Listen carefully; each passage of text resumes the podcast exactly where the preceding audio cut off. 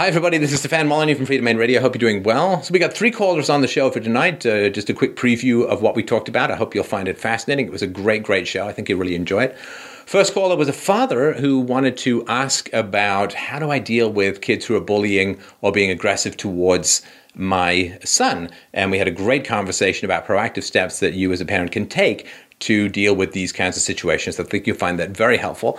The second caller said, okay, well, if intelligence is kind of unevenly distributed, right? Smart people, not so smart people, and it's kind of genetic, then shouldn't smart people be responsible for taking care of less smart people? We had a great conversation about, about intelligence and social responsibility and all that. Fantastic, fantastic stuff.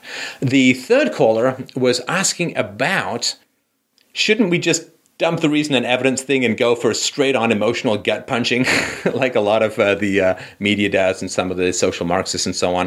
And it's a great question about how do we best affect change in society? Do we drop the high road and go for what seems to be working the most in society at the moment? So these were fantastic, fantastic questions. I hope you'll stay tuned to a very epic rant at the very end that uh, I think you'll really enjoy. And uh, thanks, of course, so much for listening.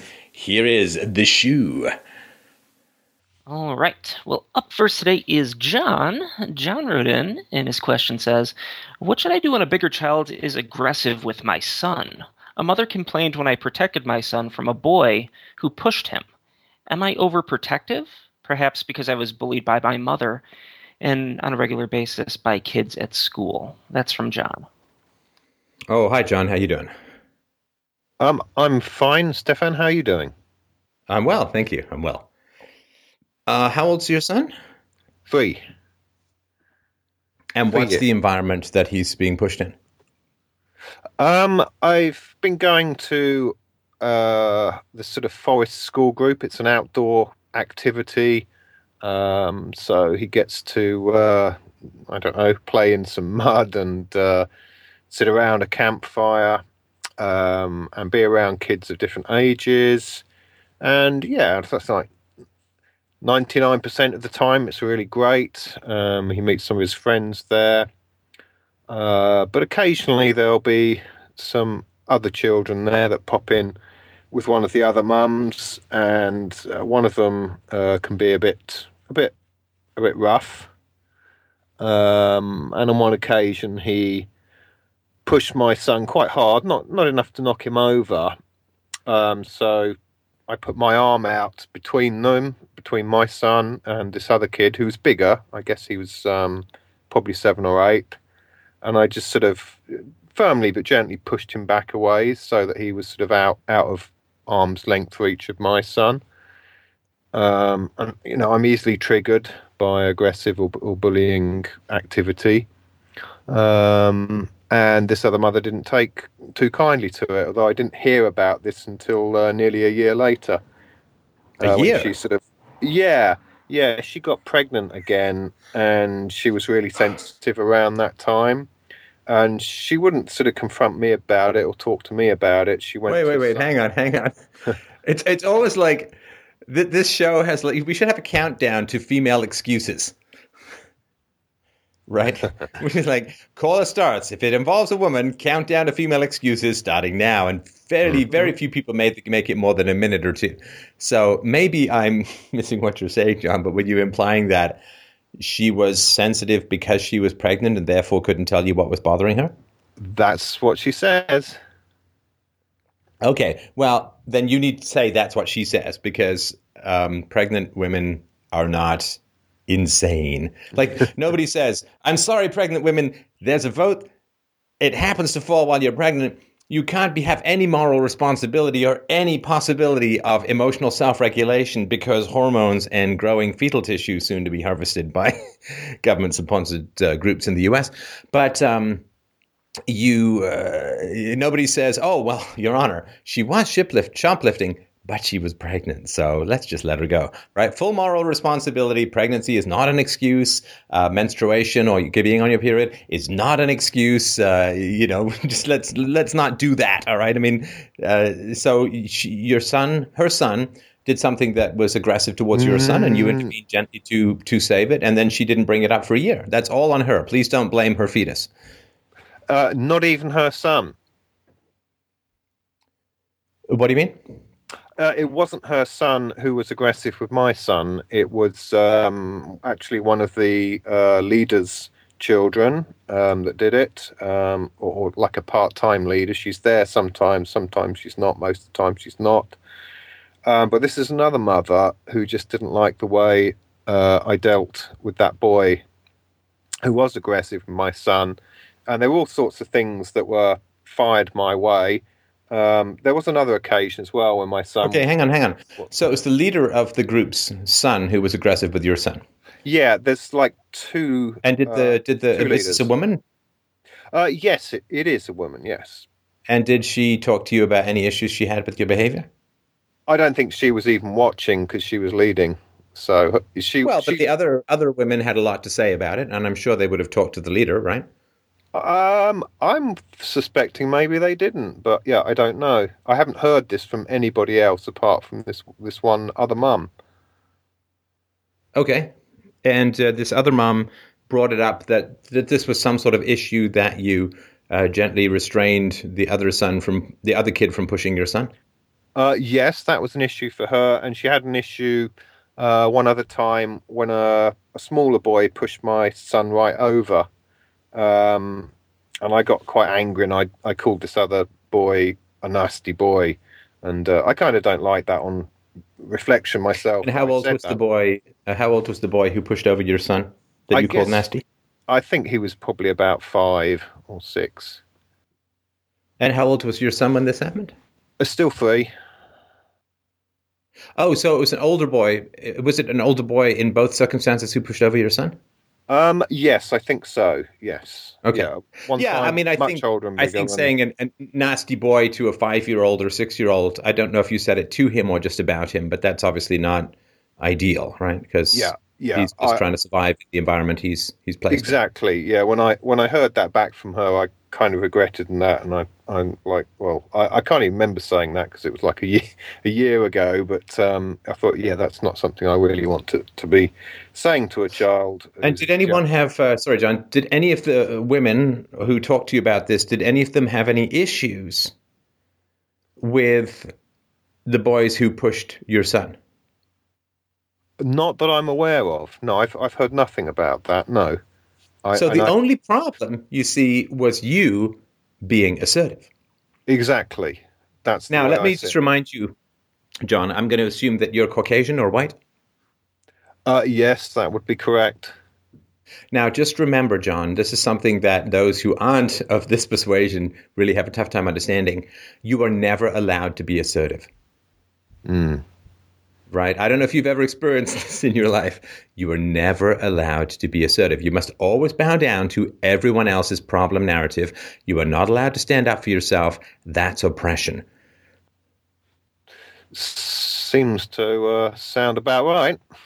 Yeah, does this does this ring a bell with you at all? Because remember, all that privilege you've got as a white male, you are never allowed to stand up for yourself. Uh, that is being scary. That is being intimidating. Uh, that is being a patriarch or some sort of white supremacist or whatever it is, right? But so that's an important thing to remember when dealing with these kinds of situations that everyone has been programmed to bully white males, and no white male is allowed to stand up for himself, or you will face escalation until you comply and and kowtow. In in general, right? Maybe there are exceptions and so on, but that is um, uh, that is an important thing. Now, I don't know what the race is of the people around you; It doesn't really matter, but the fact that uh, women um, come to you, uh, who's protecting your son, and the only issue they have is with you asserting a safe physical space around your son. Um, you know, that's just an important thing to to recognize that that's what uh, that's what goes on in this world. That you're simply not allowed to assert yourself. I mean, if another, like if a, let, let me put it this way, if your son had pushed over a little girl what do you think would have happened if another mother had kept your son at bay during that interaction? I think something probably would have been said about that at the time. About and what would have been said? Um, could you stop him doing that, please? Something along that lines, or I mean, these these are actually quite conscious and generally aware people um, compared to the average uh, person. So So Yeah. if your if your son had pushed over a little boy, you would have been at fault. But when your little boy gets pushed over by someone else and you intervene, you're also at fault, right? Oh yeah, that seems. To Hang on, hang on. There's a common thread here. I'm just, just trying to figure out what it is. Who's at fault? right. That's just something to remember as a whole. That makes it more difficult when it comes to being uh, assertive because nobody nobody takes your side, right? That's right. And the strange thing is, the mum who complained about this uh, is, it was actually at the time in a relationship with a physically violent boyfriend as well. Um, and, and her child, who's just a year older than mine, had, had witnessed and seen some of this stuff. So, yeah. Wait, so she was, uh. She was an unmarried mom who was Yeah. exposing her children. So she was a single goddamn mother exposing her child to an abusive man. Yeah. And the only issue was you protecting your son. That's right. Yeah. God Almighty, excuse sense. me while I just summon up a deep philosophical dry heave. Yeah! Yeah! Yeah! All right. All right. All right. Uh, well, good for you. Uh, I'm sorry for this uh, tramp, uh, sort of, uh, uh, this masochistic tramp's kid. I'm sorry that uh, she gets turned on by guys beating her up while her son watches. I'm terribly uh, sorry about the son, but uh, of course, you did the right thing, it seems to me, in, in keeping your son safe from physical aggression. You know, single moms have a bit of a tough time when they see involved dads because because deep down right deep down they know that that's what they should be providing for their children right when they see a happily married couple when you when you see a, a dad who's involved and, and tender and caring and protective she knows deep down right women have maternal instincts just as men have paternal instincts uh, she knows deep Sure. down that she's uh, shortchanging her kid by having some you know, rough nut, mealy mouthed, uh, motorcycle wearing, spanner wielding jerk off around her kid that she can't, she can't get a decent guy, right? And that's that's pretty rough. Yeah. That is pretty rough, and that creates a complicated relationship. You know, like like when you are, I don't know, if when you were in high school, was there? I remember there was a girl in my high school um, who was the queen of the high school, the queen bee of the of the high school. Uh, she was the prettiest, she was the coolest, and everybody. I actually did ask her out, screwed my courage to the sticking place, and all that. A story for another time. But um, the guys all have this really complicated relationship with the queen bee, right? Because they all want her, um, but they all know that the steps to try and get her to go out with you are, let's just say, steep and jagged, to say the least. And uh, and of course, she's an expert at repelling advances, whereas most teenage boys are not experts at closing advances. You know, they don't have a lot of game. at least I didn't. But anyway, um, Well, I spoke But- to but my this- girlfriend about this. Sorry to interrupt, but to yeah, yeah. to like come up with well, what would be the best strategy in this situation? Because she felt a bit embarrassed about this complaint and and um, wait, wait. Have we just have we just finished my part of the story? Sorry, I was just in the middle of a story, and it sounds like we're going off in some other direction. Yeah, I just wanted to come back to the to the um, talk about. We will. We'll uh, come back. We'll come back. Okay. Right. So when you're when so when you're surrounded by single moms, if you're a good dad and there are single moms around or women who have unhappy marriages and they see you playing with your child and engaged with your child and so on, that's you're kind of like bec- you've become like the cheerleader in high school, and they have complicated uh, relationships uh, with you. That's just something to be aware of when you're an engaged, involved dad. So okay, that's something to to remember. But go ahead back to uh, what you were about to say.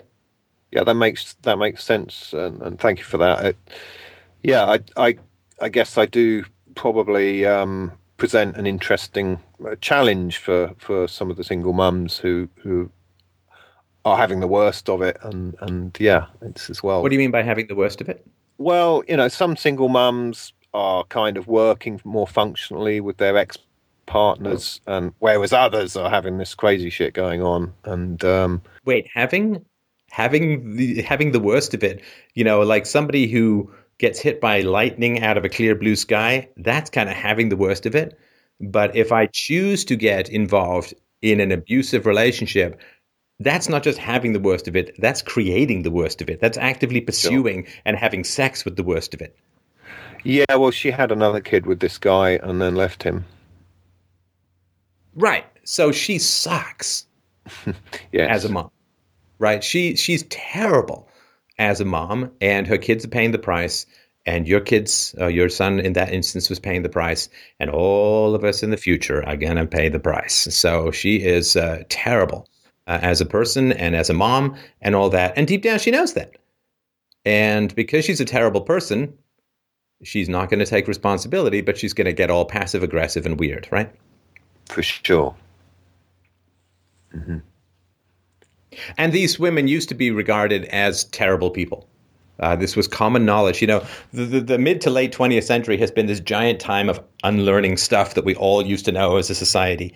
Uh, but um, uh, and it has been, of course, a lot of Marxism and social Marxism and all that. Um, they uh, they put people in these economic categories and strip free will of them.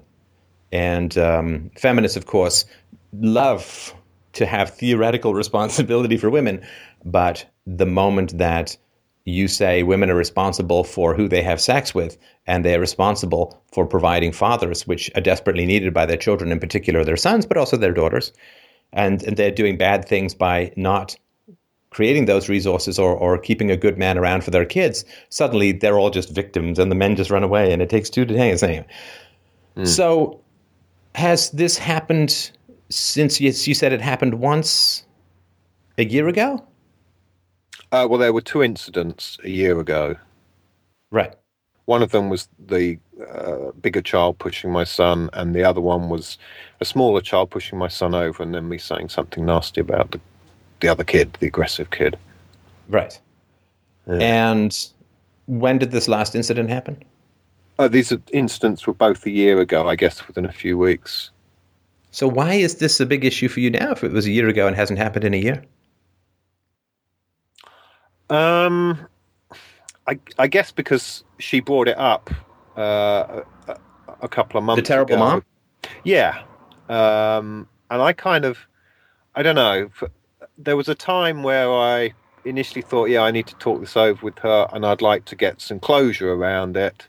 And, I, no, and then I, no. and, I, and then I thought about it, and I said, I said to myself, no, fuck you. I, I don't really need to talk to you or have you in my life. So, um, no, listen, I, I know what you mean because you know, there is when it. you're a responsible and mature person, there's always this desire, right? You have this desire to bring the standards of maturity to everyone you come in contact with, but it's really not a good idea.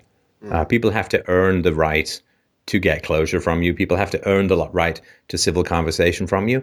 Um, honesty and intimacy is not like a vagina to be handed out at a NASCAR rally in the back alley or under the bleachers, right? It's something that people earn from you, like honesty and integrity and virtue and consideration and empathy. These things must be earned by people. Yeah. And uh, it is the great tragedy of an entire group of people uh, in the world that um, just believe it's somehow some existential duty to provide virtues to those who don't provide virtue in return. So yeah, good call. Yeah, don't, don't talk things out with people who are uh, weird and, and dysfunctional and uh, aggressive and whatever, right? For sure, yeah. I've I've given up on, that um, now and not not too bothered with it. But it did leave me with the question of of what's still what's the best path. I, I spoke to my partner about this, and we had we had a bit of a to and fro um, very politely and diplomatically because we're we're very mature. Um, and one of the suggestions she came up with was, well, just just pick your son up and sort of um, or our son up and and you know back off and take him away somewhere else. And I said to that, no. well. No, no, no. I, I got to. I sorry. I, I, I got to. Dis- didn't do anything gotta, wrong, you know. No, no, no. you know, I got to disagree with all of that. You know, it's like saying, okay, so, John, here's what you do: you go take your child to the zoo, you, uh, but you bring some extra steaks, and you you slip those extra steaks into your pocket. Make sure they're nicely marinated, full of blood, and all that. And then what you do is you lower your child into the lion pit, but then you throw the steaks somewhere else, so that the lions go elsewhere rather than attacking yeah. your child. And then you lower yourself down, and you know maybe you have a pointed stick or something like that, uh, and or you know the soundtrack to. Uh, to Lion King or something, and you know what else it is that drives animals away, and, and, and like it's all around. Okay, but how about not putting your kid in the lion pit to begin with? Then you don't need steaks, mm. you don't need soundtracks, you don't need sharp pointed sticks, uh, and so the key thing here is do not have your child around dysfunctional parents and their children. Mm. Yeah, yeah. Well, the, the problem there is that you know most of the time this group is fine, all the kids are fine, but occasionally this mum comes along and I don't necessarily know when she's coming, and she's bringing this big kid who's a bit aggressive, and um, so there's a bit of an element of unpredictability in it. I, I can't always know. Okay, so if the mom comes by, then you leave. Mm. Right. I mean, if if there is a dysfunctional family around, I mean, listen, I don't. I don't want to get into all of, but it's a job interview. Hey, would you like your child to spend time with my child? How interesting. Let's sit down and talk for four hours first, right? I mean, we, we interview uh, people that we hire for our companies um, with much more attention to detail than we do having our kids play with other families' kids, right? I mean, you got to talk to these parents. You got to look for the warning signs. You got to look for mm. the, you know, just throw your kid in with with whoever's around, right? I mean, you got to, you, you, know, for your friends, you wouldn't just go and become friends with just anyone. You wouldn't just go and hang around at a bar and just become friends with everyone, right? Who just happened to be there. And you really do want uh, to make sure that your children are surrounded as much as possible by functional people. And people say, oh, well, there are dysfunctional people in the world and you got to deal with them. No, you don't. You really mm. don't. You can design a life free of dysfunctional people. It takes some work, but it's well worth it. And the great thing is, of course, if your children are around functional people, they don't speak screwed up. And so they really will, they will, for their whole life, they'll be safe from screwed up people because they'll see them and they will steer clear of them instinctively. Yeah, that makes sense. Um, it, and this is a mum that doesn't come very, very often. You know, one, once maybe in every ten weeks or twenty weeks. Yeah. Okay, yeah, and that's you know what you do is, but you say to your child, you say, look, um, this is a single mom. Uh, she's with a she was with a mean guy. She had a kid with a mean guy. The mean guy's left, and uh, her kids are unfortunately, you know, not not the fault of the kids. They're just trying to survive, but it doesn't matter. It doesn't matter whether it's the kid's fault. You know, people get confused about all this stuff. It doesn't matter. Uh, you know, it, it doesn't matter if the shark is hungry. I still don't want it biting my leg. It's not necessarily a moral thing for the kids, right? I mean, they're just kids. Yeah. But it doesn't matter, you know, if, if a rock is rolling down a hill, it doesn't have any intention to bash my brains in, but I'm still going to hot foot it out of there right quick. so, uh, so you say, you know, you, what I would do is say to my son, okay, you know, I've got this, my spider sense is tingling around this family. Plus, you remember that incident from a year ago, and and so on, right? And um, uh, the, I, you know, I don't. This this kid is not up to scratch in terms of playing with you. So you know, love to go to these areas, but I'm telling you, if this if this woman shows up, uh, you know, I'm going to pretend I got a phone call, and you know, we're gonna we're gonna hit the road, and uh, and I want you to tell me anytime you feel hinky around kids, anytime you feel. Yeah that there's something amiss, right? You really want your kids to trust their instincts. Um, that's really, really important. Mm. And um, but it's your job to evaluate the parents of the kids playing because it's not just about a pushing incident at all. I mean, this this one thing for once a year or whatever, right? But it's about the whole interaction and who you're surrounded by, who you allow, whoever you, whoever's around your kids. Your kids assume you vetted and approve of, right? Right? Like my daughter, when I cook her, I cooked her dinner tonight, and she doesn't sit there and say, "Is this poisoned? Is this has this food gone off? Is there is there mold in it?" Right? She doesn't say that because she knows I've vetted the food. I know the food is good, and I've cooked it, and it's it's good to eat, right? And so every time you serve a meal to your kid, they assume that the meal is good to eat, that you've approved of it, that it's safe, and so on, right?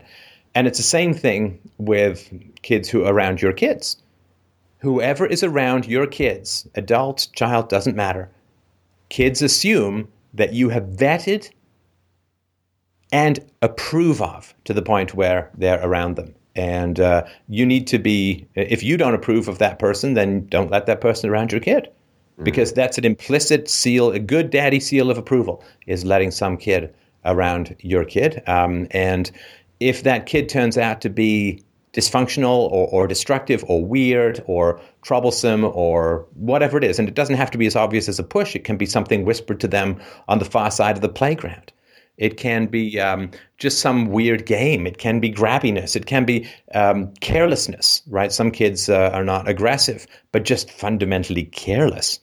Uh, and that can be dangerous as well. And so, who, if if some child is dysfunctional around your child, that will reflect on you as a parent in your child's mind because it's your job to make sure that their play companions are good and decent people. Agreed, yeah. Has your son talked about this at all with you? Mm, no, he hasn't. I don't recall him bringing those incidents up. He was he was just upset at the time, and um, hasn't been mentioned again. Right. But it was something strange happened a few weeks later. That that same bigger kid was there, um, and and in somewhat better spirits, but he was trying to get some uh, bubble mixture off my son. Um, oh no, off me, and my son was popping the bubbles I was blowing. Um, but he was also throwing sticks at the bubbles, and one of these sticks hit the big kid. Uh, Your son was? My son threw this big stick at a bubble, um, but it ended up going in this big kid's the the, the aggressive kid's face and, and whacking him, and uh, he got very. How old was your son at this point? Still, this is last year. Oh uh, no, this is this year. Yeah, still three. Hmm. Right. Yeah. Right. Yeah. Well, I mean, of course, you know, you need to prevent your kid from throwing sticks when there are other kids yes, around. Obviously. That's right. That's a rule since um, he poked someone with a stick uh, a while ago. So now he's not supposed to have sticks. He's just not good. Well, he can have them, right? I mean, just not not near other children. Yeah, exactly. Right. Well, you can even have sticks around other children. He just can't be throwing them or poking them, right? yeah. And uh, you're not married to the mom? Hmm? You're not married to the mom? I'm not married, no. Hmm. And how long have you guys been together? Um, we've been together since seven years, eight years. Right. Um, okay. I, am just curious. I don't want to sort of poke around that as if it's a problem. I'm just kind of curious. Um, why not married? Um, why not married? Um, can't see the point in it really. It's just just a bit right. of paper, etc. Right. Okay. I'm going to assume that the legal rights wherever you are are all the same, whether you're common law or married. Um, no, I don't think so. There are some differences. Marriage marriage grants certain privileges, I guess. Yeah. Yeah, I'm like I'm just thinking in terms of um, inheritance and um, uh, you know, should something happen to one of you and all that kind of stuff. I'm just something to look into if you haven't already. Just uh, you don't want to find that stuff out too late. Oh yeah, we have um, you know like wills and, and so forth set up and, and trust funds, right. that kind of thing. Yeah. Yeah, so that would be my suggestion. Um, you don't want to be playing catch up um, and and try and just try and keep the um, dysfunctional kids away from your your kid, uh, and certainly keep the dysfunctional families. And and you've got to vet that in advance. Don't wait for something to happen. I mean, certainly with this show, we've talked a lot about signs of dysfunctionality and so on, and you'll find that stuff when you look at um, the the parents and so on. You know, the obvious things like you know, whatever you know, physical markers and so on. But um, I would, uh, yeah, I would definitely say work on uh, making sure to prevent. You know, f- for me, most of parenting is, you know, not how fast can you drive to the hospital, but how can you prevent an accident without inhibiting. Right? Uh, there's there, there was this philosophy that was around for a while, which is basically, you know, wrap your kids in bubble wrap and they'll have a great childhood. Right? I mean, they just keep them inside and or keep them from climbing trees or whatever.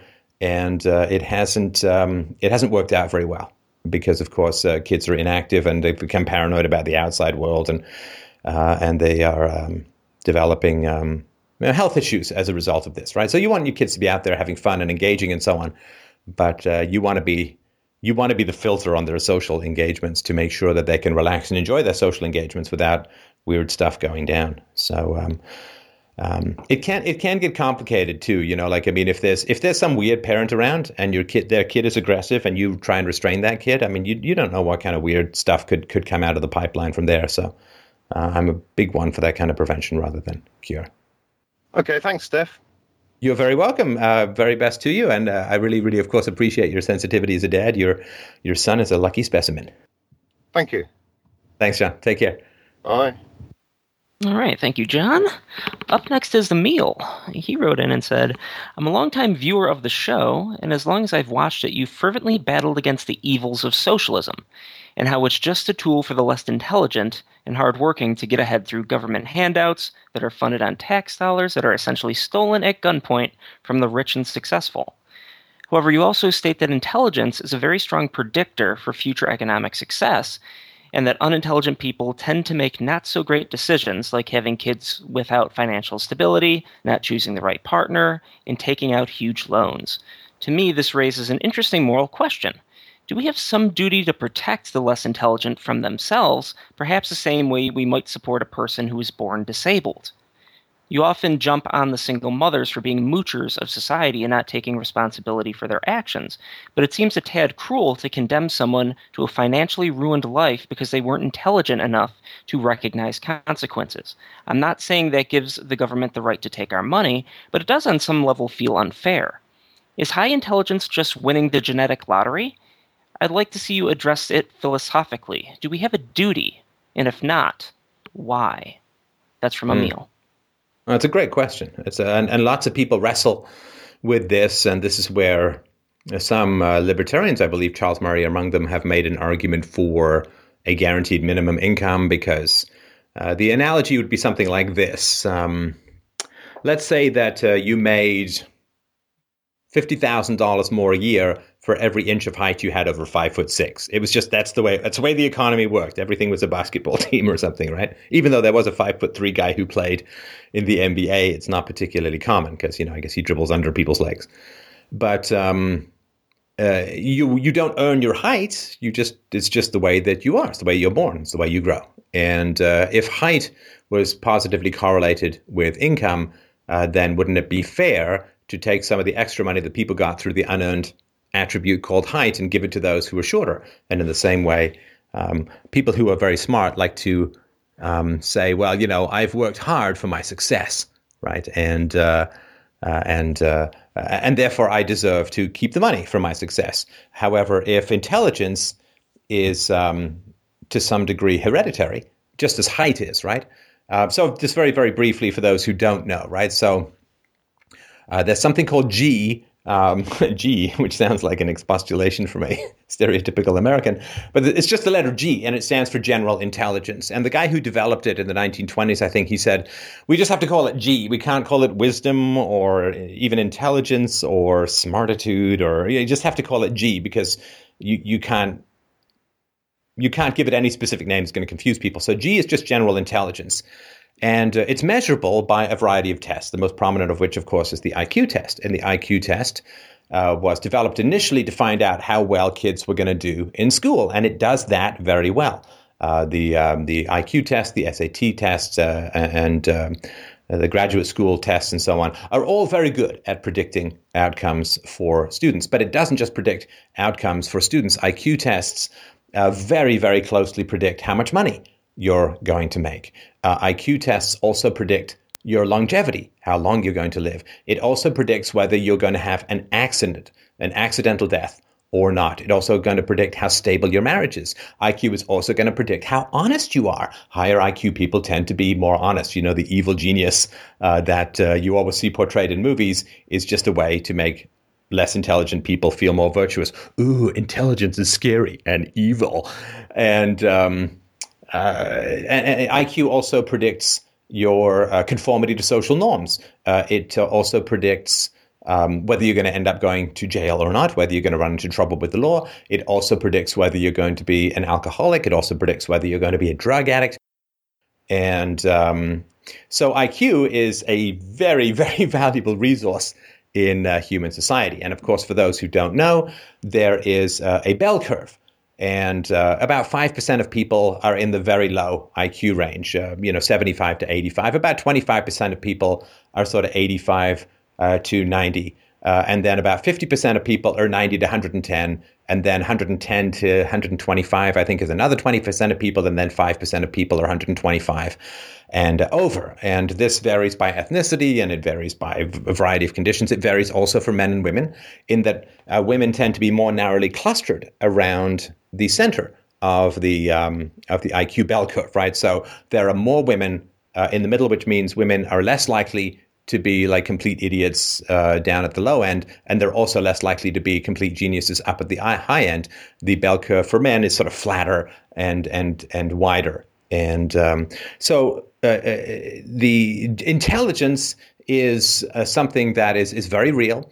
Uh, it is very measurable and it's very predictive. And then the question becomes: Is it genetic? Right? Is it heritable? Is it something that we get like height?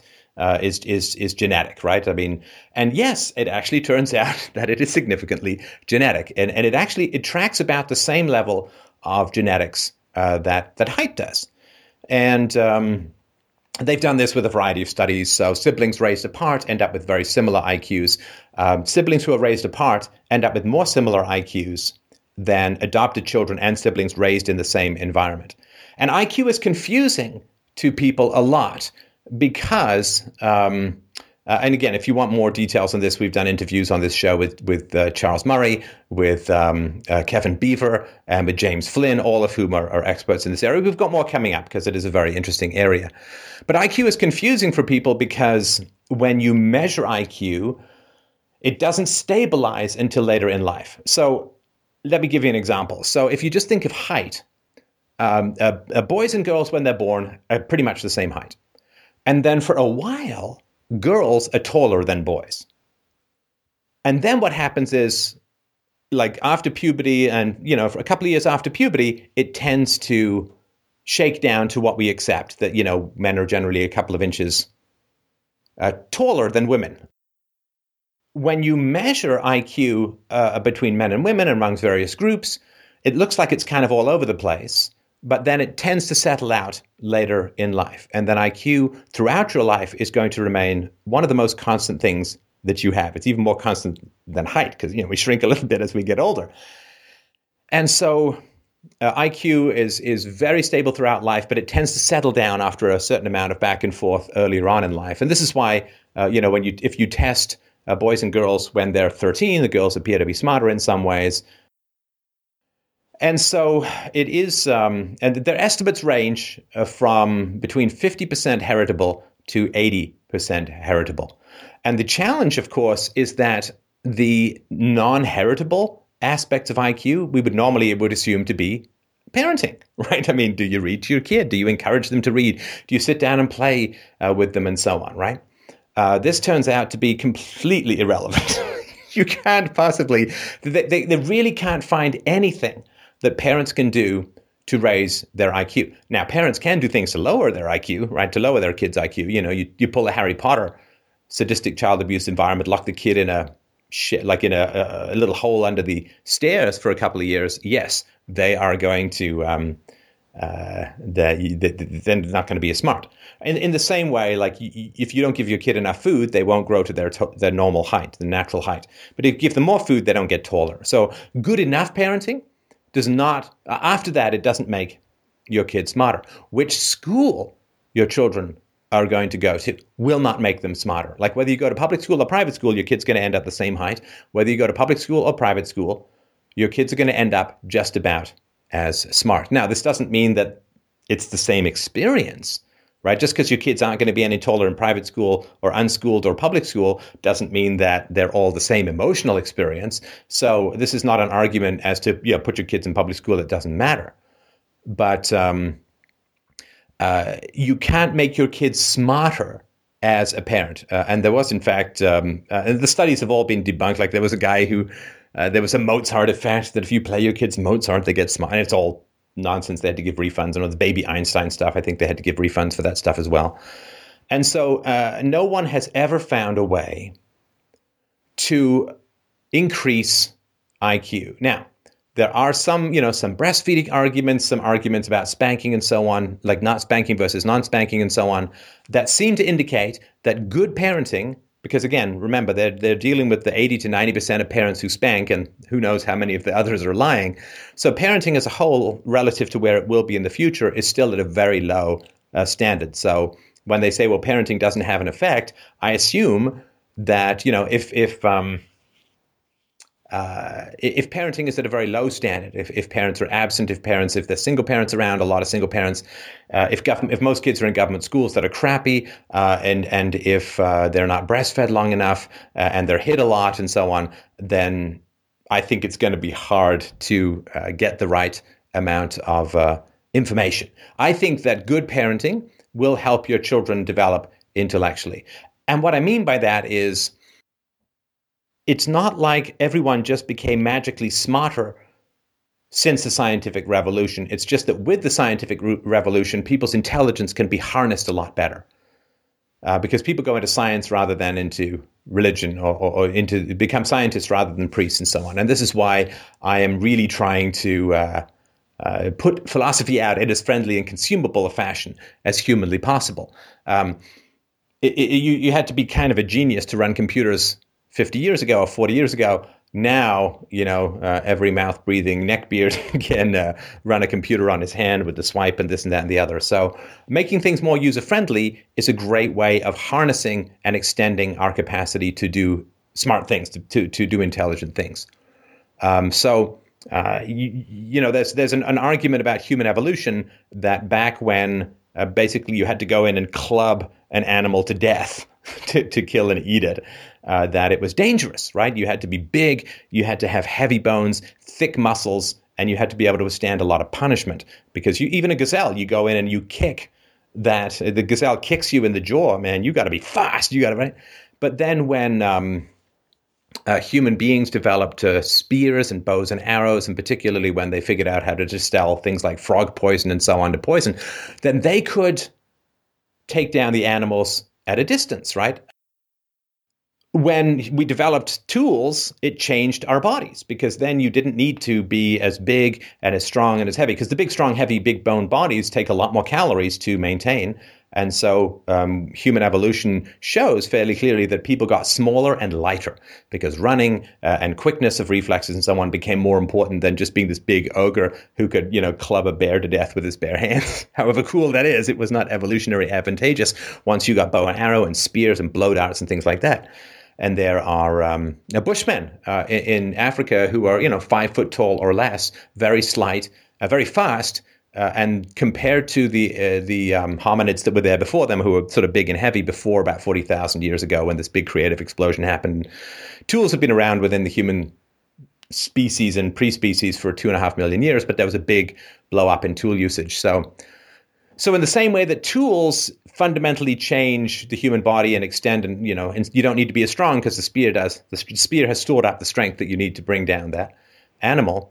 Uh, in the same way, I think better philosophy, better decisions, knowing how to negotiate allows. I'm not sure it makes people smarter, but it allows them to use their intelligence in a much more productive manner. And that's really the foundation of this show: is to give people the tools and capacities to harness all of their potentialities in the realm of intelligence. And I'm sorry for the long speech, I'm almost done.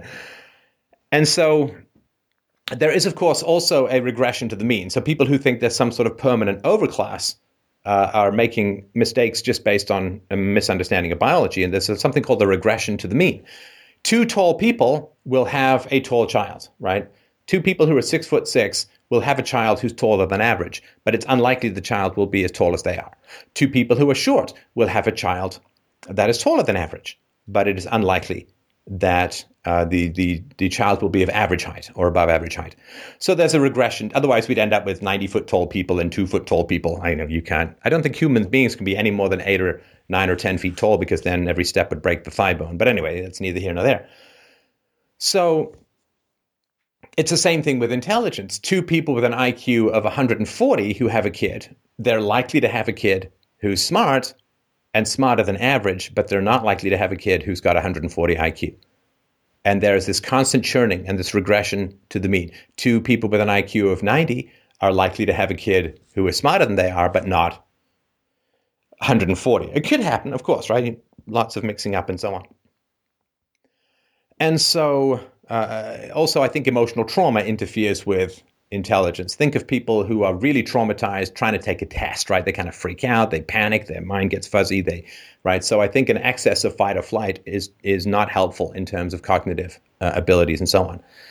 Now, the other question, of course, that people ask is, well, are IQ tests cognitively biased? In other words, um, th- th- from many years ago, there was a, an example on an IQ test which asked kids basically what is a regatta you know and uh, it's a pretty good police album but it's also of course an upper middle class boat racing um, sport or um, a race and of course, you know, kids from inner cities and so on wouldn't know this stuff particularly well. Those that that example is very singular. It's been weeded out long ago, and uh, they don't find cultural bias. Cultural bias does not exist uh, as far as can be ascertained by any reliable test in IQ tests.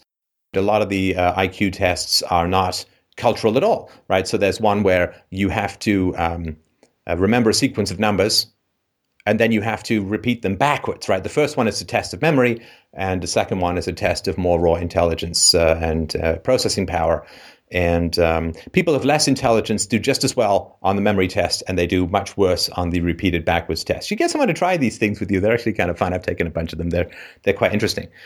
And um, so there's no cultural bias that, that can be determined, uh, that can be figured out. Um, there does not seem to be, uh, like they've done tests with uh, East Asian, and by that, sort of basically Chinese and, and Japanese uh, kids, even the ones who grew up horrendously malnourished. Uh, and uh, like kids who are airlifted out of North Korea who've been in state orphanages for years, those kids do um, they grow up to do um, exactly as all the other Asian kids do, which is 103 to 106. And in particular, Asian kids do very well on um, spatial um, spatial perception, spatial organization uh, tests.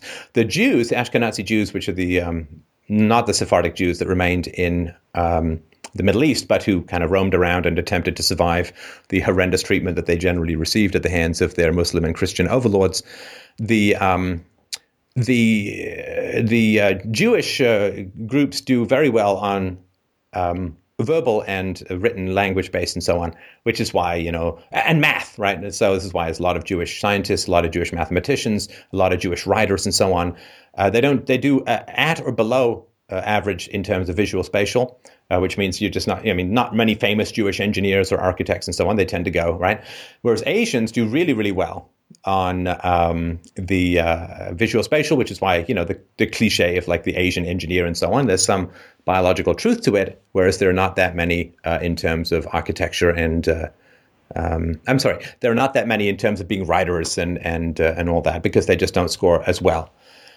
So all that having been said, the question of how much of it is genetic, well, the best estimates so far, and more and more genes are being um, discovered that contribute to intelligence. Uh, t- 12 have come out uh, that have been uh, alleles, they're called, and, and they uh, contribute significantly towards uh, intelligence. There's no one gene for intelligence any more than there's one gene for height. There are probably hundreds of genes out of the 22,000 that matter. There are probably hundreds that um, uh, combine to produce particular intelligence also the higher IQ people um, do better just on reaction tests, right? So there are tests that are, involve almost no cognitive capacity, which is, you know, a buzzer goes off, push a button when the buzzer goes off. Smarter people do better on those tests than less intelligent people, which of course has no cultural relevance whatsoever. Uh, so there is a sort of raw horsepower that is available to uh, some people in the world that doesn't seem to be available to others. So sorry for that very, very quick sprint through uh, IQ and intelligence as a whole. But the argument is, of course, if 50 to 80% of it is inherited and the remaining part is something called the shared, and non-shared environment seems to be the most, like the non-family environment. And we can go into a bunch of stuff. I talked about it with Charles Murray and so on. You do some research on that. But the upshot is that it's significantly genetic and nobody knows how to increase it. So if there's some magic lever out there in the environment that you can hit that is going to make people smarter after I guess IQ tests have been around for um, 100 years, more, more than 100 years now. Um, nobody knows. Nobody knows how to permanently increase someone's IQ. And of course, America just spent hundreds of billions of dollars on the Head Start program that was supposed to equalize intelligence uh, and and pour the resources into traditionally underrepresented groups uh, in the high intelligence spheres and move them in some way to a high intelligence area complete failure. A complete, like even by government program standards, a complete failure. Well, I shouldn't say that. It didn't make them dumber, but it certainly didn't uh, make them smarter. There was a brief sort of moment where things got better, uh, but you know whether that was test faking or just teaching the test or whatever, it didn't produce any permanent changes in uh, IQ. That having been said, there are very smart people, you know, Jack Nicholson in Five Easy Pieces, very smart people who are genuine failures. There are people who are less intelligent who are very successful. So this is not, you can't judge any particular individual out there. But um, as far as looking at society as a whole, eh, it's an important thing. Now, if intelligence is largely genetic, or at least nobody knows what to do to change it, then smarter people didn't earn their intelligence. Is that a fair way, a, a, very quick way of sort of summing up? You, you didn't earn how smart you are, so in a kind of in a way, you didn't earn your income, right? That's that's pretty much exactly, uh, and all all of the, your um, your lead up there was was pretty much how I got to that point where, yeah, it's it, it really is kind of a, a random, like you aren't born into any kind of particular like you don't uh, you haven't earned it. it. It really is random so yeah, so that goes like you know people talk about well you inherited money and people get mad oh Donald Trump he inherited his money. It's like eh you know the question is would you rather inherit money or would you rather inherit brains? And if you have brains you'd recognize that the correct answer to that question is you would rather inherit brains than inherit money. Because in a free market system you're paid for your intelligence fundamentally with some, you know, some people are paid for their looks, you know, and some people, whatever it is, some people are paid for their singing ability and so on. But in general, overall, in the free market, casting aside those weird outliers, um, in general, and you can see this linear, right? The smarter you are, the more money you're likely to make on average. So you you would much you'd be much wiser to choose if you could to be born smart than to be born wealthy um, because uh, less intelligent people don't tend to hold on to their wealth, and more intelligent people will tend to accumulate wealth regardless of where they where they start from. So, um, if inheritance of money is a bad thing, inheritance of intelligence is also a, and could arguably be an even worse thing, right? As as far as the equality and egalitarianism within society goes, is that again a way to um, phrase it that works with you? Right, and uh, not not just uh, you know being successful in the workplace, but they also you know less intelligent people, of course, also make you know worse deci- decisions, uh, ranging you know just everything. You know, uh, any anything that has long term consequences. I brought up the single mothers, especially because I know you you bring that up a lot. You know, uh, a single mother might uh, there when single uh, single motherhood is directly linked to intelligence. You know, as you go along the curve. So um, more intelligent uh, people aren't going to uh, pick the wrong partners, aren't going to, um, you know, break up with the partners, or they're going to find a way to make it work and fix, fix, solve pro- solve problems. And uh, it's so. So my kind of underlying question is, uh, to what extent, give, given this this kind of unfair unfair world, because you know well, unfair. Hang on, hang on, hang on. unfair. You're bringing a moral argument into it. Mm-hmm. And I don't know. Is it unfair that some people are born tall? Uh, it's not. It's not unfair. It's unfair in the sense that you know, maybe maybe maybe not unfair. Just it's just random. You know. Well, it's not random either, right? Because there's genetics involved, which means it's not random. It's it's just it is what it is. I you know mm-hmm. when it comes to facts of reality, I think it's important to avoid moral judgments about facts of reality that are not the result of anyone's moral choice. Right? Moral judgments are around moral choices.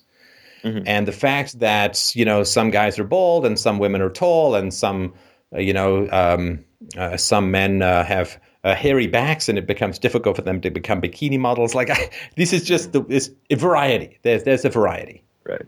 And uh, I, you know, I think it's really important to try. So the moment you start to bring in something like unfair, you are, uh, you know, then you're saying that reality is unfair, and and reality, by its very definition, can't be unfair. Like, is it unfair that we have this gravity on Earth rather than it being lighter, or or us being lighter or heavier?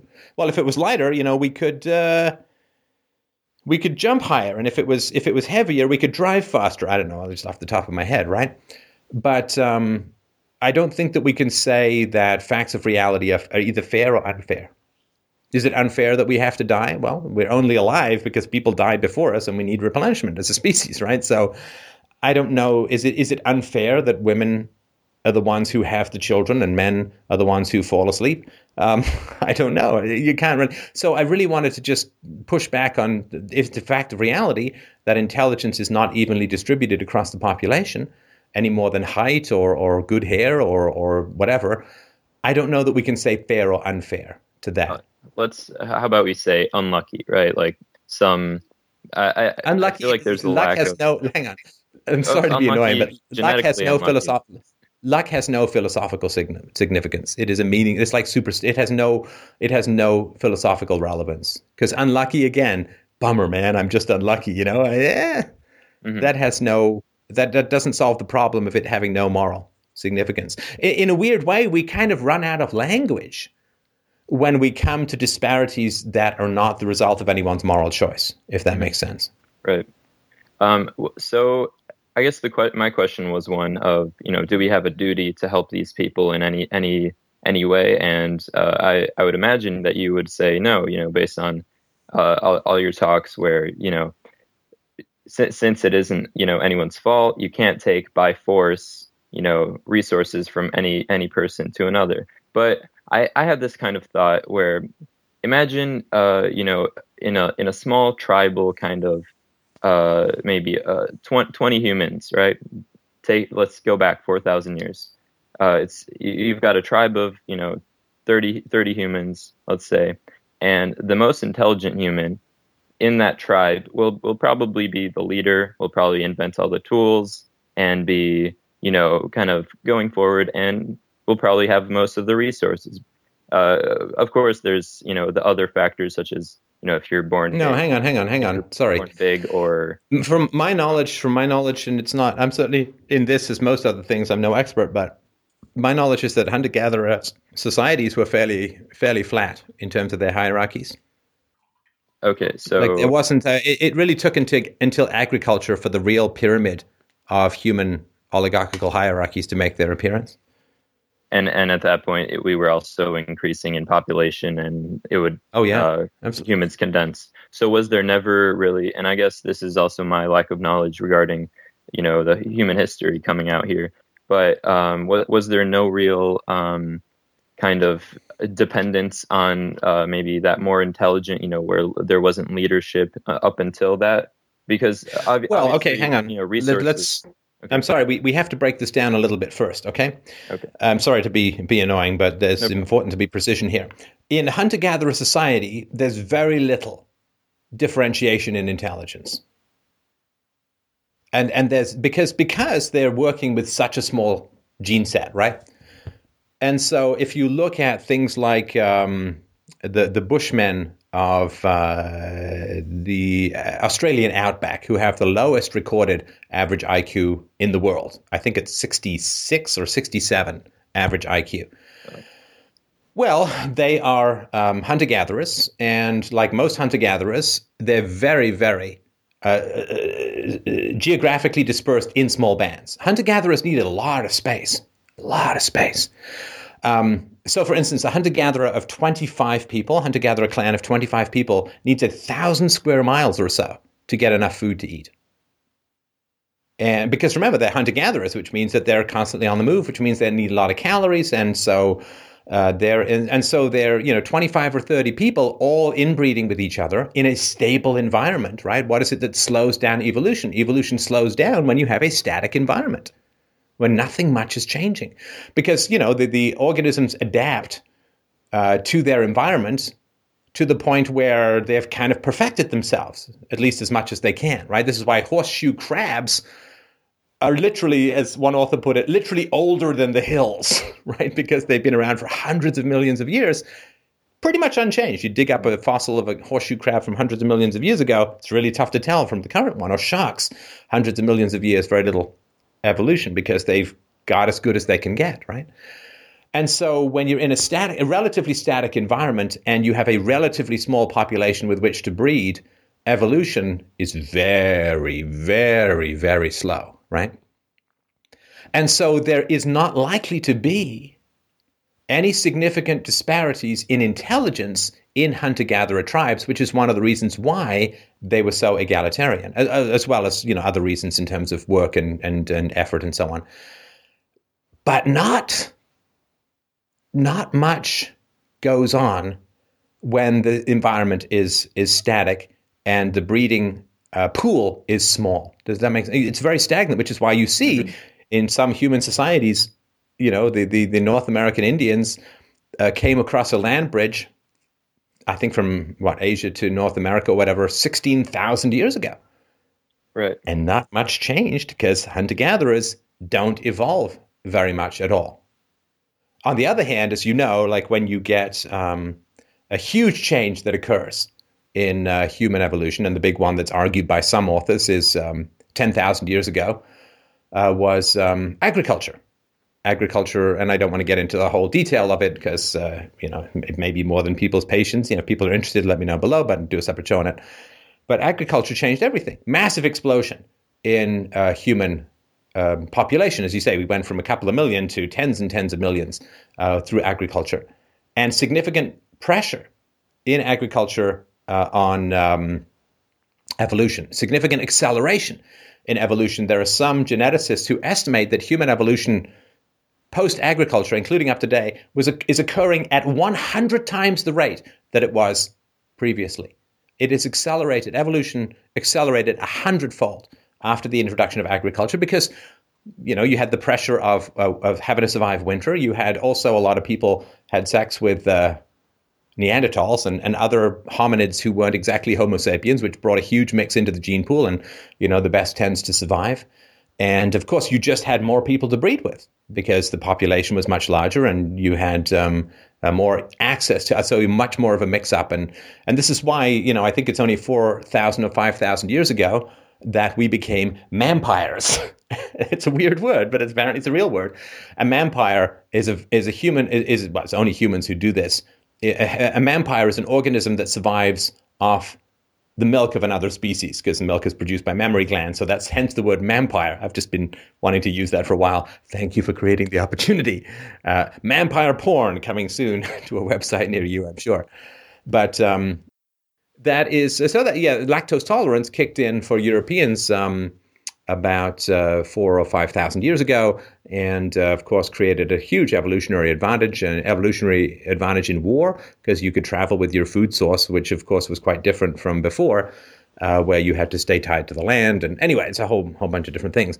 But um, so when you talk about the genius in the hunter gatherer tribe, uh, or the you know, and there was of course occasionally it would happen, right? I mean, there'd be some real smart guy who'd figure out mm-hmm. fire and cave painting and you know jawbone of an ass, uh, whatever you do with that. Um, but uh, it would be very rare compared to the number of intelligent people who who are produced now in the gene pool. Of course, is vastly vastly higher.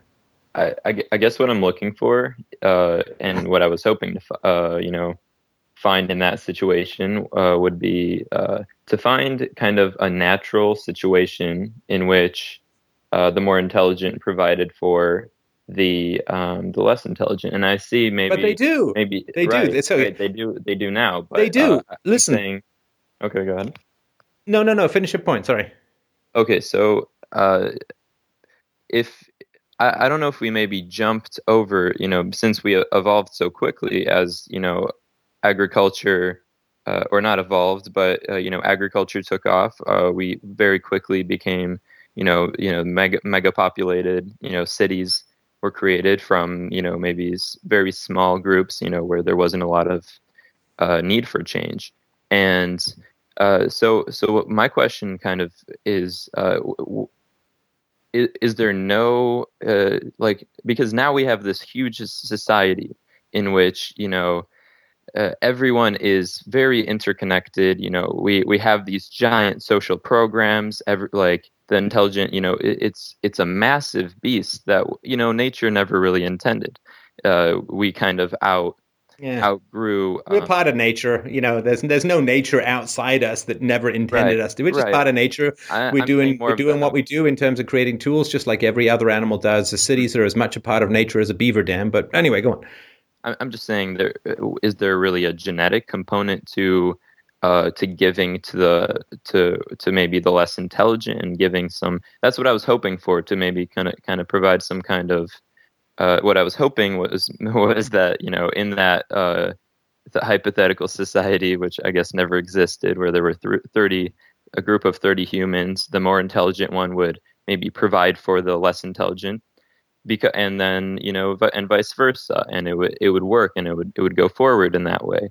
But I, I and be, because I'm trying to equate it to where the point we're at right now in which you know we we have these uh, the the more intelligent have vastly more resources than I guess they they aren't very necessary resources you know they're not about survival anymore but no no i'm sorry i'm sorry you, are going off on i know you're not a socialist I, I but you're going off on a socialist tangent here.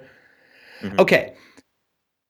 First of all the poor have vastly more resources than they used to even compared to the intelligent. Certainly. Right? So so the idea well we've got to find some way to force the smarter people to look after the less smart people uh, we just call them the brights and the dulls right which is a fairly common way of, of phrasing it um, first of all, the brights do take care of the dulls. Um, as I sort of said earlier, you had to be very intelligent to use a computer, and now you don't. So, in, in how smart do you have to be to scroll through and, and look up something on Google and so on? Now, the entire world's knowledge is pretty much available to you for, for virtually nothing, right?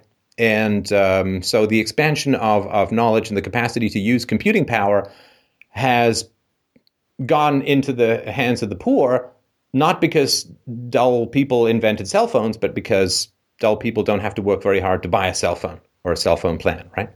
right. And so simply letting really bright people be free to innovate and create and trade benefits the poor disproportionately to the degree that it benefits the rich. Mm-hmm. So, um, like if, if you were rich 20 years ago, you could have a phone, right? Now, your phone does a lot more now than it did 20 years ago. But if you were poor 20 years ago, you couldn't have a portable phone, mm-hmm. right? You couldn't have a cell phone because they were too expensive, not just to buy, but to, to run. And so 20 years ago, rich guys had cell phones, poor guys didn't. Now, everyone has a cell phone. And yes, the rich guys have got better cell phones, but the poor have both better cell phones and cell phones to begin with at all, right? Mm-hmm. So the poor have gone from no cell phones to great cell phones, and the rich have gone from okay cell phones to great cell phones. The poor have benefited more mm. proportionately than the rich. And there's less, in less rich as well, of course. I'm sorry? And there's less rich, of course. You know, if the one guy who invented the cell phone sells it to a million, you know, uh, poor, then uh, the the dolls. uh, now now each you know all, all the million dolls have cell phones now, and you know that's that's maybe helped them, you know, go forward and and uh, provide for themselves more. And th- th- that one rich person who invented the cell phone, you know, he benefits, of course, but not. I guess I, I see. I see where you're going there. Well, he he has to benefit less than the public does as a whole. Otherwise, mm-hmm. he's not going to get paid. Right. Right. So, I mean, if someone cre- if someone makes ten million dollars, it's because he's created fifty or hundred million dollars worth of value. Mm-hmm. You you always get paid less than the value that you create. That otherwise, you know, economics makes no sense, right? Uh, so so the, the the the smarts, right? The brights do take care of the dulls. So none of the dulls can invent a cure for polio, right, or a vaccine against polio. Alexander Salk, I, th- I think, did it, and uh, and now, you know, people with an IQ of ninety can inject, or people with an IQ of 95 can inject people with an IQ of 85 and render them immune to polio. So none of the dulls could have invented a, a vaccine to protect against polio or, or, smallpox or you name it, right? Mm-hmm. But the brights have done it, and therefore the dulls are protected from polio and smallpox and you name it, right? And so the idea that do we have an obligation, do we have a duty, and so on to provide? Well, let the brights be free to innovate and create and become rich, and the advantages flow out amazingly to everyone else. And if you don't let the brights uh, be free to create and innovate and get rich, none of those benefits are going to flow out to the dulls, right? Mm-hmm. I, I guess my uh, my problem though is I, or I guess what I have an issue with uh, kind of accepting is is just that fact that you know certain certain groups of people are in general always going to you know stay you know less you know we say fortunate in that you know that they are always going to have less resources. They're always you know you could you could split it up by race then right if if uh, black or Af- africans have less uh, a, a, lower iq in general wouldn't that um, kind of in in general they're going to be in, in in the us especially you know they're going to be in jail more often they're going to be uh, poor more often they're going to be raising more kids that are you know poorly and that's going to in turn cause the those kids to you know whatever genetic factor does contribute to um, intelligence it, it, just you know tr- spirals down and it's kind of that vicious cycle of never really um, i guess i just feel I, I feel bad and that's i don't really have maybe um, I, I understand that you know you can't you can't take uh, by gunpoint you know like as, as you say um, resources from the rich just just because you know uh, you know whatever socialist. Okay, hang on, hang on. We we got to because we we brought in uh, blacks, right? Mm-hmm. Okay, so the studies show, and again, people can research this for themselves as much as they want to look at my previous interviews. Uh, the studies show that sub-Saharan Africans, I talked about this in the Truth About South Africa, sub-Saharan blacks have an average IQ of 70, which is, of course, not super high. And um, uh, uh, African Americans who have about 20% Eurasian or sorry, uh, Caucasian blood in them in general have an IQ of uh, an average IQ of 85.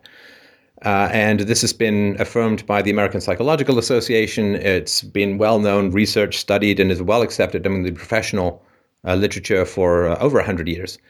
And um, it is tragic to some degree. I mean, it's natural because people adapt to local environments. And there's no question of racial superiority or cultural or, um, in particular, ethnic superiority or inferiority.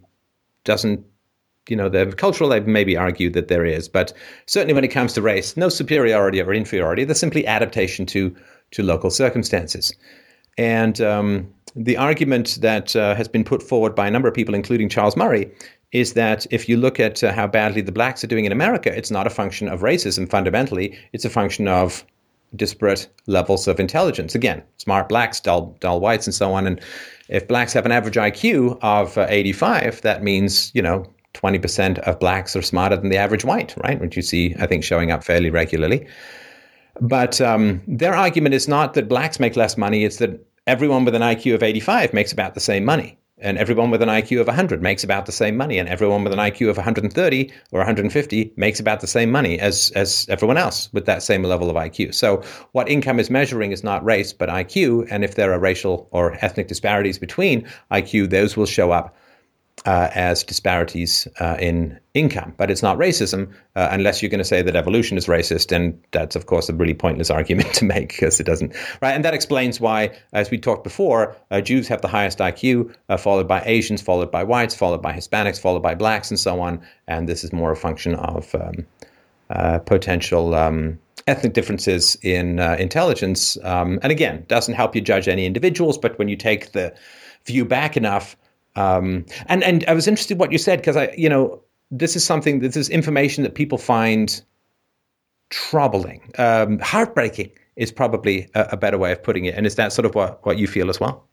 Yes, uh, you know, it's given especially the the single mothers, which which I, I feel like every time that you uh, you might rail on a single mother, and I'm not saying this to in any way, you know, uh, you know, I I, th- I, think everybody has that kind of question of like, you know, it's it is uh, pe- people like to give responsibility to individuals because, um, you know, individuals, of course, and. It, you, are making your own choices. You are in, in a lot of ways, you know, um, I forget the term, but uh, you know, in, in control of your own body and whatnot but uh, if if uh, in general all these uh, trends are based off intelligence or race, uh, and and so thereby intelligence, it's it's really you can't really um, fault anybody for for that. And of course, I, I love what you do here, and you know promoting uh, what you what you can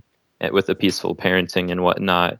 But um, it, it, it, I guess it is very troubling to me that there is no way to, I guess, you know ultimately fix fix anyone if if that's what I'm trying to. Uh, not not that there's anything wrong with them, but uh, there's no way to raise IQ. And but I, I, I had this other thought as well here, and uh, this is my last kind of thing. Um, I know in a society, the the most de- desirable people are, of course, you know, the most successful the the ones that are succeed, you know, are financially effective and are thereby intelligent, more you know, successful people. Just you know, biologically, you're going to look at the person who is you know making the money and um, is able to provide for uh, children and whatnot. You're going to gravitate to that person. So I feel like even though we, we say these things like, oh, there's nothing wrong with people who are less intelligent, uh, we still have these standards. You know, dull has a negative connotation, and bright. Oh, of course. Look, look. Sorry, right. sorry to interrupt you, but just to reinforce that, I mean, of course, of course. I mean, if you were to say to a parent, you can have an, a child with an IQ of 90, or you can have a child with an IQ of 110, what do you think they would choose? 110, of course. Of course. Of course. And um, that is a fairly an ambiguous choice, right? So if you could say, oh, you, you know, you can have a child who's super beautiful, or you can have a child who's plain, that's more of a complicated choice. Because really, physically beautiful people have some significant and unique challenges to, mm-hmm. to deal with.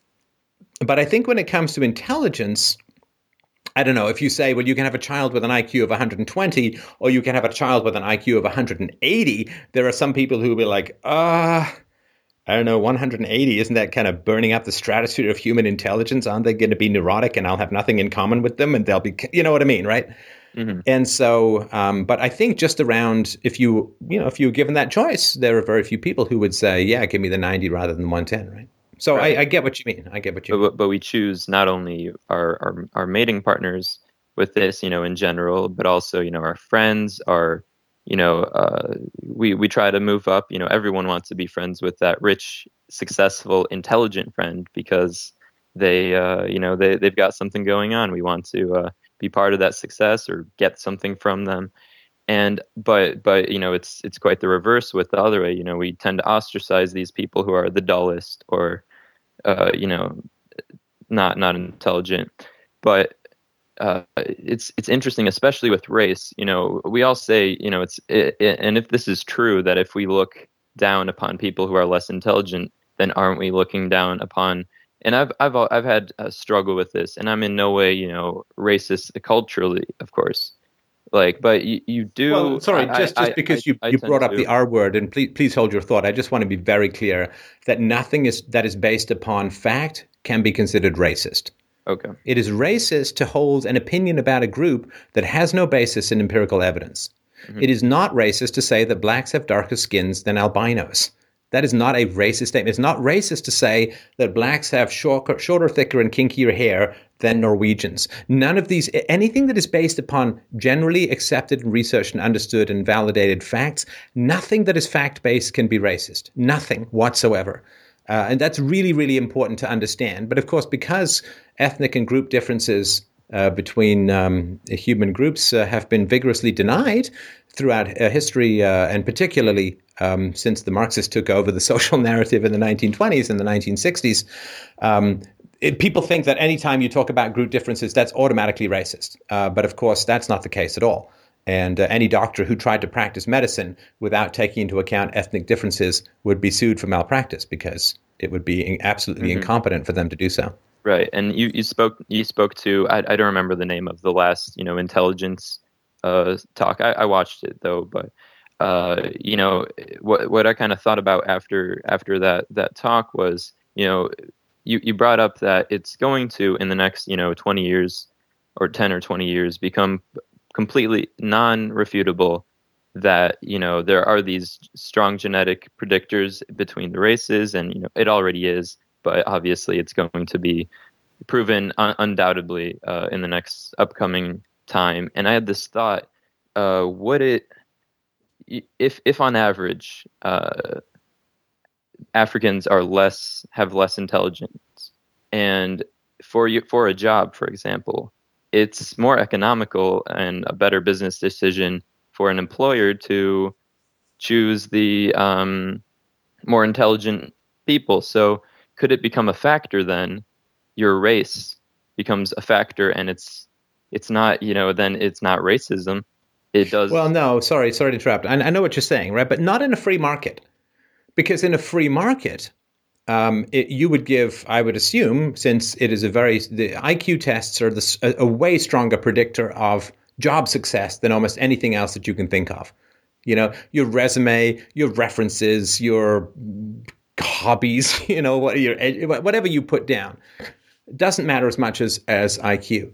So no, it's not going to be racist at all because what's going to happen is people will be given IQ tests, which is currently generally illegal in uh, in America, and um, it's not.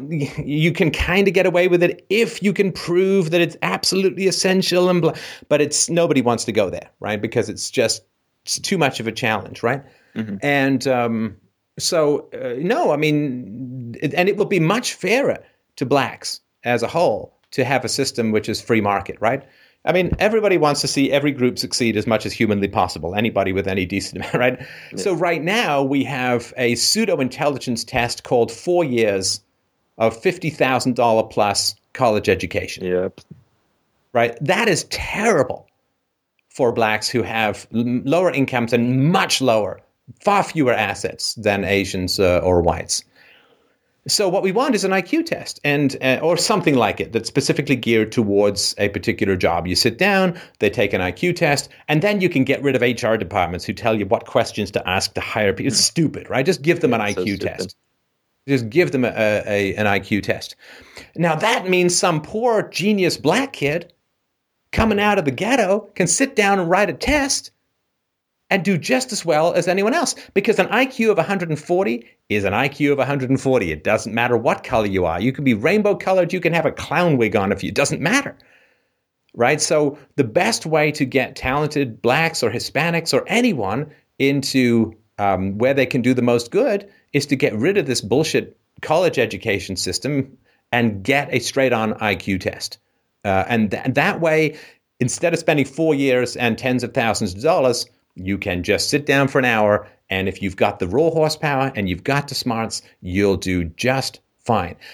But there is, of course, a very specific reason that this is resisted uh, around the world. This this very humane, obvious, non-racist, perfectly valid, sensible, cost-effective thing to do. I think we all know why that is discouraged around the world. Why do you think? I think it's because people want to get ahead in any way possible, and uh, you know, no, everybody wants to be able to get uh, you know better resources for their families or their you know regardless of what what environment they're born into, and uh, no, no. The reason that this is resisted around the world is because if the theories uh, or, or, if the recorded data of IQ disparities across ethnicities is is valid, is true, right? Then what's going to happen is uh, lots of Ashkenazi Jews are going to pass these IQ tests.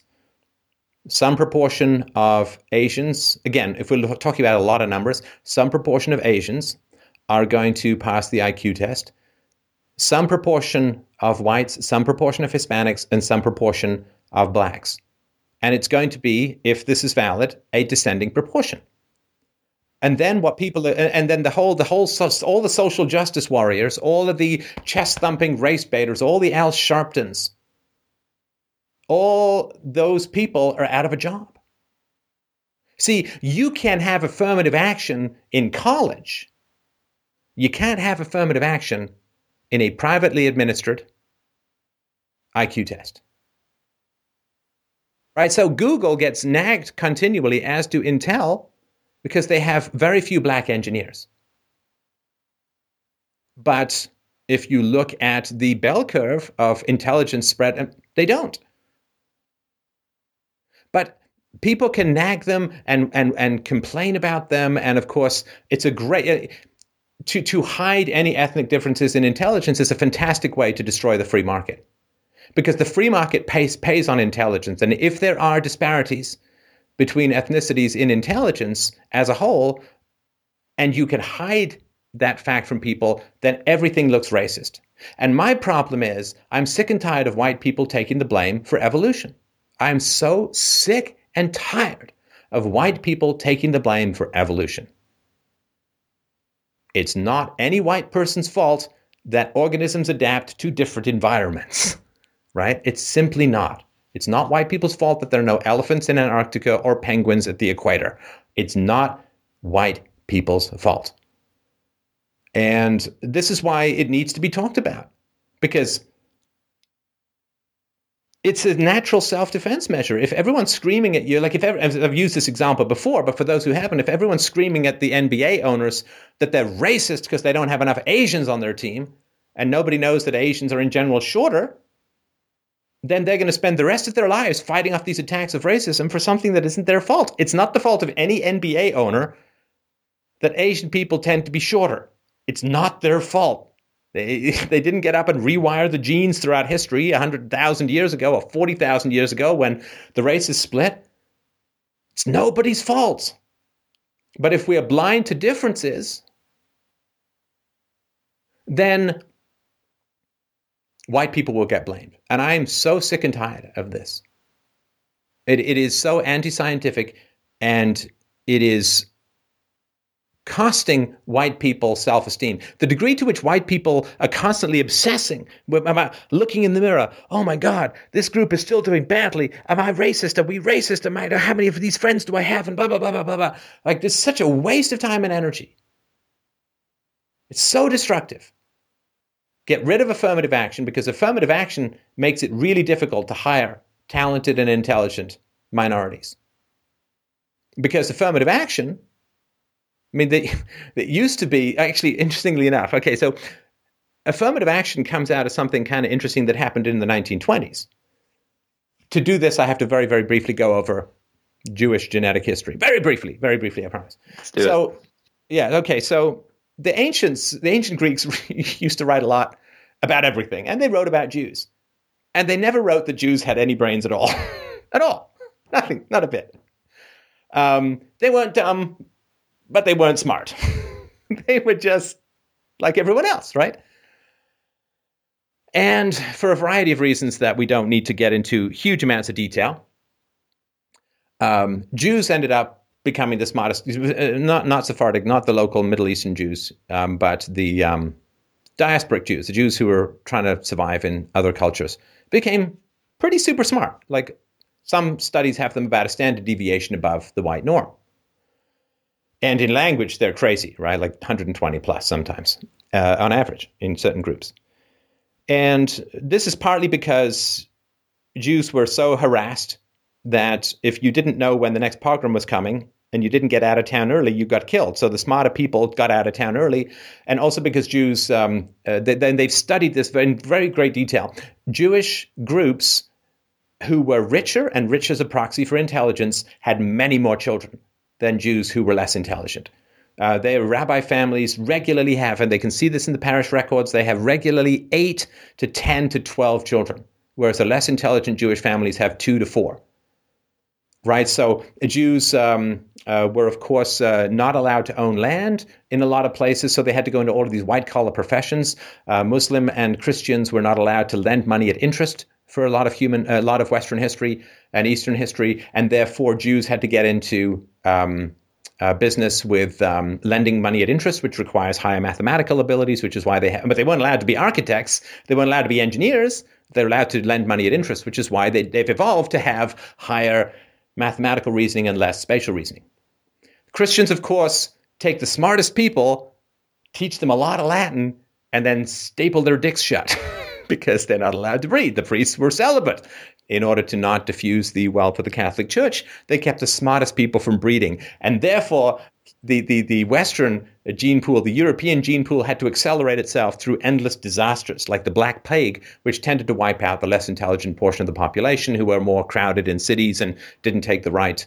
Um, uh, didn't take the right precautions in terms of quarantining and so on. Like in Italy during one of the Black Plagues that went in waves for hundreds of years after the 12th, 13th centuries, if somebody like coughed badly in a house, everybody would just nail nail that house up. Like they just nail boards all over, and people would just like, hey, maybe you'll live, maybe you won't. This is how hard hearted.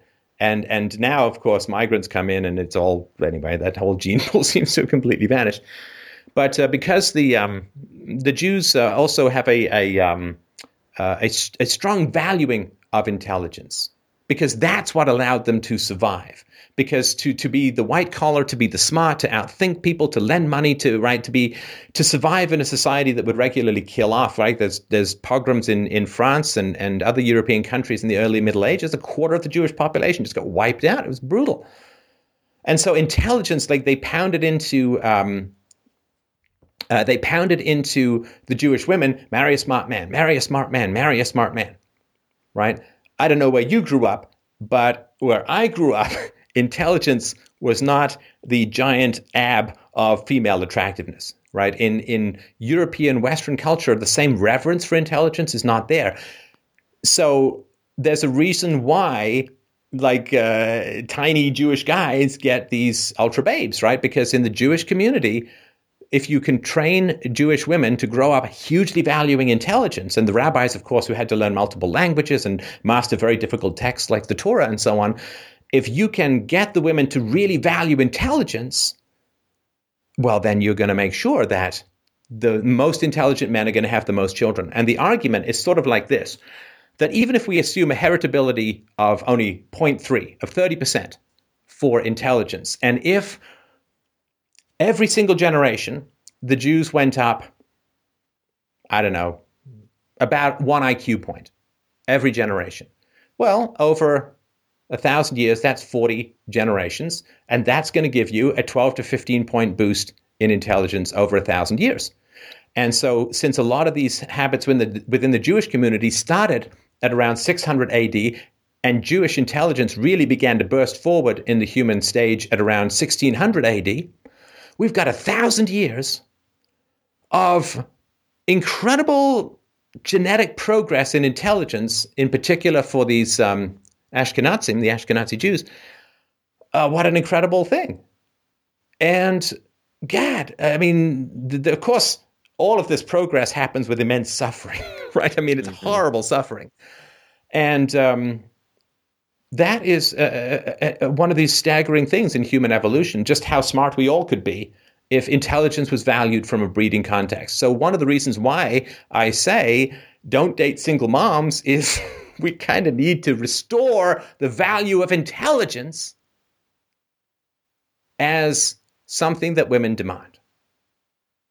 If women value intelligence over less intelligence, the human race can progress. And if women keep choosing idiots, then devolution, dysgenics will occur. Everything's eugenics. Every everyone you choose to have kids with is eugenics. And of course, we're not talking Nazi eugenics or anything stupid government programs like that. But and evils like that. But this is why I'm constantly encouraging people listen. Be smart. Figure out what people's values are. Figure out how smart they are. And women stop chasing the dumb stick. Stop riding the dumb stick and producing less intelligent people as a result. Now, as far as choices, yes, just to, to look at single women for the moment, yeah, single women are making bad choices and they have lower IQ. But I don't believe that lower IQ automatically means bad choices. Right? I guarantee you, and I know this for a fact, that lower IQ does not mean worse choices. What it means is that when you have a lower IQ, you need more social reinforcement to make better choices. Do you see what I mean? Right. Yeah. That doesn't. So if if sorry, if in society as a whole, single motherhood is intensely frowned upon and there's huge commandments against it and there's huge social ostracism, then people of lower intelligence will say, "Oh, well, that's really unpopular, so I'm not going to do it." right? That's re- everybody really dislikes that, and I saw what happened to that other woman who had a kid out of wedlock and blah blah blah blah. So I'm not going to do it because people are making worse choices now than they did 50 or 70 years ago. Black illegitimacy was 20% 60 or 70 years ago. The, the black family was more stable than a lot of white demographics in their families. Now, black illegitimacy is like 73%. I would not say that blacks have become less intelligent. I would argue, and the, the data suggests they've become more intelligent over that time period, but they're making worse choices. Why is that? Because when you're less intelligent, you need more structured and rigid social cues about what you should do. And this doesn't have anything to do fundamentally with intelligence or not. Like when I was a kid, they just said, brush your teeth. he just said, brush your teeth. And they showed horrible videos of what your teeth looked like if you didn't, right? And I was like, oh, okay, I don't get any of this, but I suppose I'll just brush my teeth, right? And we, we do this uh, all the time with a bunch of things. You know, the mechanic comes and says, you need to spend $1,000 to fix your huddle daddle daddle, right? And you're like, well, I don't know what the huddle daddle daddle is, but it sounds like I got to give you $1,000 so I don't crash into a fiery ruin, right? And okay. Right? So all the time, you need very strong cues about what to do in stuff that you're stupid about. You do, I do, everyone does. And I mean, you know, it's the old thing. Who doesn't want to eat chocolates and cupcake? I don't know. I like them, but you don't, right? You have your broccoli and you have your good food and all that. And uh, so we all need these strong social cues to make better decisions. And so for me, and I've said this in the videos about single moms, it's not like, oh, single moms, they're just incomprehensibly stupid, nasty, mean, and idiotic. No. They're people of a lower intelligence in general. So we, as smarter people, need to be really clear with people. Like you can train people who have an IQ of 90, you can have them, they can have productive and happy and good lives. But we have to recognize they've got an IQ of 90. And so we need to give them very clear social messages about the right things to do. I mean, it takes staggering intelligence to come up with the general theory of relativity. It takes less intelligence to kind of follow it and understand it. It takes less intelligence, even still, to kind of get the gist of it. And it takes less intelligence, even still, to listen to the great Queen song 39, written by Brian May, which is about the theory of relativity. You can sing that song and you can kind of get the idea if you've got an IQ of 85, right?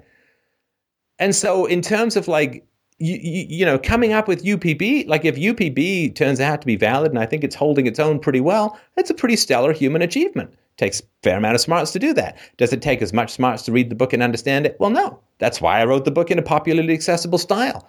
Does it take even less to kind of explain it to, to someone who's not that smart? Does it take even less to explain it to someone who's five years old? Yeah, once you can, like, you downshift it, you you make it accessible and understandable to people of less intelligence. And again, this is not me smart, everyone else dumb, because I don't know how a touch screen works. It's got the feels and the magic movement. That's all I know, right? A touch capacitor. Okay, well, that explains it. Might as well call it a Klingon armpit for all I know. but it, it, works, right? So they've dumbed it down to the point where I can carry around a super, supercomputer on my ass, right? And so it's just about we, everyone who's smart should, especially in the realm of ethics, should work at trying to get people to get the proper social cues so that they can make better decisions without having to understand all the theories because a lot of them won't be able to. I mean, the amount of work it used to take to run a car, like if you wanted to run a car in like 1918, you had to basically be a mechanic. You had to carry around a bag of tools. You had to regularly stop it and crank it up. Now, push a button, turn a wheel, right? It's magic. And so you make things easier for people to use, you make them more understandable, and you give people the correct social cues. So that when I put out the message that is negative towards single moms, well, hopefully it helps single moms not continue to have more kids, and hopefully it has men not want to go and have relationships with single moms so that the women who aren't single moms yet say, okay, well, men really kind of turning against single moms and, and so on, right? And again, until the welfare state ends, this is all a bunch of theory, but you got to lay the tracks before the train comes, right? I mean, otherwise it's just going to plunge into a bog. So, uh, yeah, recognizing that there are less intelligent people, I think, should raise our commitment to helping them, to, to making things more accessible, to making things easier for them. Just as I appreciate really smart people making a lot, like, I have no idea how my heating system works, right? like, I don't know. It's warm, it's cold. Like, I guess there's some electricity. I think there's a fan involved. I got to clean the vents from right? But I don't know. And thank God I don't have to know because if it was me, uh, I don't know, it'd be a, like a candle and some farting. Blue angel of warmth. so uh, yeah, I think recognizing that less, less intelligent people is fantastic. I mean, uh, across all spectrums, just make things easier, make things better, and make the social cues clearer. And the problem with government is it completely screws up the social cues. So to get back to your original point, at the very lowest levels of intelligence where people can't function, and I'm not talking about well, you know, they they they they had some brain injury. They they had I don't know some brain parasite. They had something that that really screwed up their brains and they can't function on their own. Yes, I think that we should help those people. Should we force? No, of course not, because that's just going to make things bad. And then you have to have an agency with which to force people, right? Now, if you have an agency with which to force people, that agency is, at least in the modern context, either going to be totalitarian or it's going to re- rely on votes, right? Now, as soon as you open up a system to voting, then you are allowing half the population with below average intelligence to vote. And uh, you know, whenever you because voting originally um, used to require like you had to have a certain amount of income and a certain amount of property to vote. And people say, oh, they're shocked at this because universal suffrage has just become this deity that everyone worships without any sense or rhyme or reason or second thought. But uh, I, I can't vote in IBM stock proxy conflict because I don't own IBM stock, right? I mean, if I don't own the thing, I don't. If I don't have a stake and a vested interest in it, then I can't vote in it. And people, um, you know, people on the receiving end of welfare, can they vote objectively about welfare policies for the long term interest of the country and its benefit. Well, particularly if people on welfare tend to be of lower intelligence. Again, there are exceptions, but that is generally the case. The people who are on welfare tend to be less intelligent, which means that since it takes more intelligence to um, take small to short term hits for the sake of long term gains, right? One of the, the whole points of intelligence is to expand your horizon with which you're willing to sacrifice your personal comfort to gain things in the future. So you end up with a population um, uh, that's less intelligent, that's entirely dependent upon government programs. Can they be trusted to vote intelligently and responsibly and in a mature and sober and wise way about government programs? Of course not. Of course not. Even smart people have a tough time doing that. But less intelligent people who are completely dependent on these programs at the moment can't. Pause. So they're just going to vote for more and more because they're less intelligent, they're going to just say, well, give me stuff. And they don't really get where it comes from. And this is the whole socialism thing, right? The Bernie Sanders thing. We're just going to give you free stuff. And people are always writing to me, well, it's free here and I get free college there and I get free. It's not free. But it's free to them. And that's the limit of their thinking, right? They can't, they're not smart enough to say, where's this money coming from and who else gets hurt. And because they're not smart enough to know where the money comes from, they don't have empathy for the people it's taken from. It just shows up, eh, free check, right? Government has all this money. I guess they're sitting on piles of gold like Scrooge McDuck, and here they're shipping me some. How nice of them, right? And so, if you want to find some way to forcibly redistribute wealth, you have to set up a government, and the government has to be has to include votes, and the votes are going to be cast by the people on the receiving end who are less intelligent. Receiving end of that money who are less intelligent, they're just going to keep voting for more and more, and the system collapses. So I, I, would love to make the case. You used the word duty, which is kind of one of these words. I don't know what it means fundamentally, um, because I don't know if duty is legally enforced or something that's nice to do. Is it aesthetically preferable? Is it polite? Is it something self defense if it doesn't happen? Right. But I think the basic reality is I am happy to help and do help people who can't help themselves and people who are unfortunate right? Let's say someone has some brain parasite and they grow up can't take care of themselves. Well, if you take care of that person, it's not like a whole bunch of people are going to be snorting brain parasites to get those same goodies. They're not. But if you give money to people who just don't feel like working, then more people will not feel like working. Right? So th- this can't be done by a government. It has to be done by private charities, and there has to be competition about who helps the most and who helps the best. So I think that yes, I am lucky to be smart. And I am lucky to live in a society where intelligence is not a liability. In lots of societies, intelligence is a huge liability. If you live in a very superstitious society, atheism and agnosticism are positively correlated with intelligence. The more intelligent you are, the less superstitious or religious you are, in general. Don't post the exceptions, otherwise, you're just proving that you're not that smart.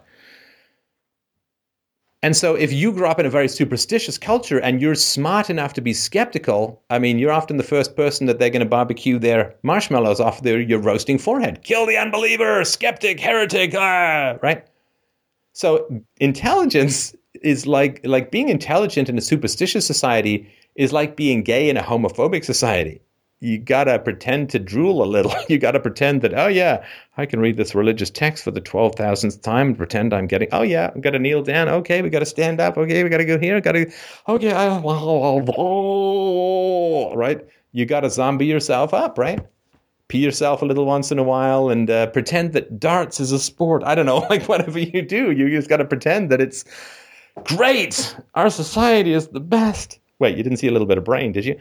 I mean there's uh, uh, Ariel Winter, I think her name is. Um, she just got breast reduction surgery uh, because, well, anyway, if you look at pictures, not that I have, but I hear uh, she had uh, some uh, pretty specific put your head between them and make motorboat noises columns of feed a village mammary glands and she played this character who was supposed to be geeky and unattractive. So basically, I don't know what they had to do with her boobs, but I assume it involved a caterpillar truck and some duct tape of nearly NASA strength proportions to keep the lush those puppies down. And that's sort of what intelligence is like. You know, restrain it, keep it down, right? I mean, frontal lobotomy. Where do I sign up? Because I can't fit in here anywhere. But now, of course, in the Jewish society, having great intelligence meant great income, great respect within the community, and you had the best reproductive choices because the women were trained to value intelligence. And this is why I'm constantly nagging women make better choices. Make better choices. Choose smarter guys. Uh, and that way we can get smarter people uh, because um, intelligence is uh, not something to be taken for granted. Intelligence is something that comes out of people making incrementally better choices every generation. And right now, people are just making worse and worse choices and how long is it going to take before we recover the intelligence cliff dive that we're currently going through with the dysgenics of the welfare state uh, and other things? Uh, um, it's just uh, wretched, wretched and horrifying. So I think that we do have an obligation to take care of people. I, am in no way, shape, or form think that it's safe to set up a um, majority vote violent institution to take care of that because that's just a recipe for um, dystopia. Uh, as we see happening uh, all around us and um, constantly exhorting people to make better choices is by far the best way to do this. And social ostracism for those who don't is the most powerful way because social ostracism is gene death, right? If no one's going to have sex with you, you ain't going to have any kids. And this is why ostracism is so powerful. And um, so, and this is why ostracism is so strongly resisted. You know, when I talk about ostracism, people freak out. Like they, it's like I'm calling for the exterminate. Like, you know, like people just completely freak out because they get it deep down that what I'm saying is intelligence is the resource that we need to breed. It is our most precious resource and it results in the best societies. And you can see this all around the world. You can see national IQ and you can see standard of living and you can see the absence of corruption. You can see the rule of law and it generally works. Now, lots of problems, things still aren't perfect and so on. Of course, right? And there are outliers. But in general, the less intelligent the country, the less rule of law, the more uh, violence, the more criminality, and the more corruption. Corruption is very strongly associated with uh, less intelligence. And um, the countries who have this precious intelligence resource are wise to hang on to it. And, um, you know, like people are nagging at me about some of my take on the migrant crisis, and that's great. You know, people should nag at me. Lord knows I need course corrections uh, just about every day. But, um, oh man, you don't believe in borders. It's like, well, uh, they're not, there. I don't have to not believe in them. They're not there. They are imaginary lines on a map. But um, where there are significant disparities in IQ, we need to figure out what's going on. If it's entirely environmental, okay, well then, we, but problem is no one's allowed to research this stuff and talk about it, and everyone gets screamed down as racist and Nazi and xenophobe if they talk about it.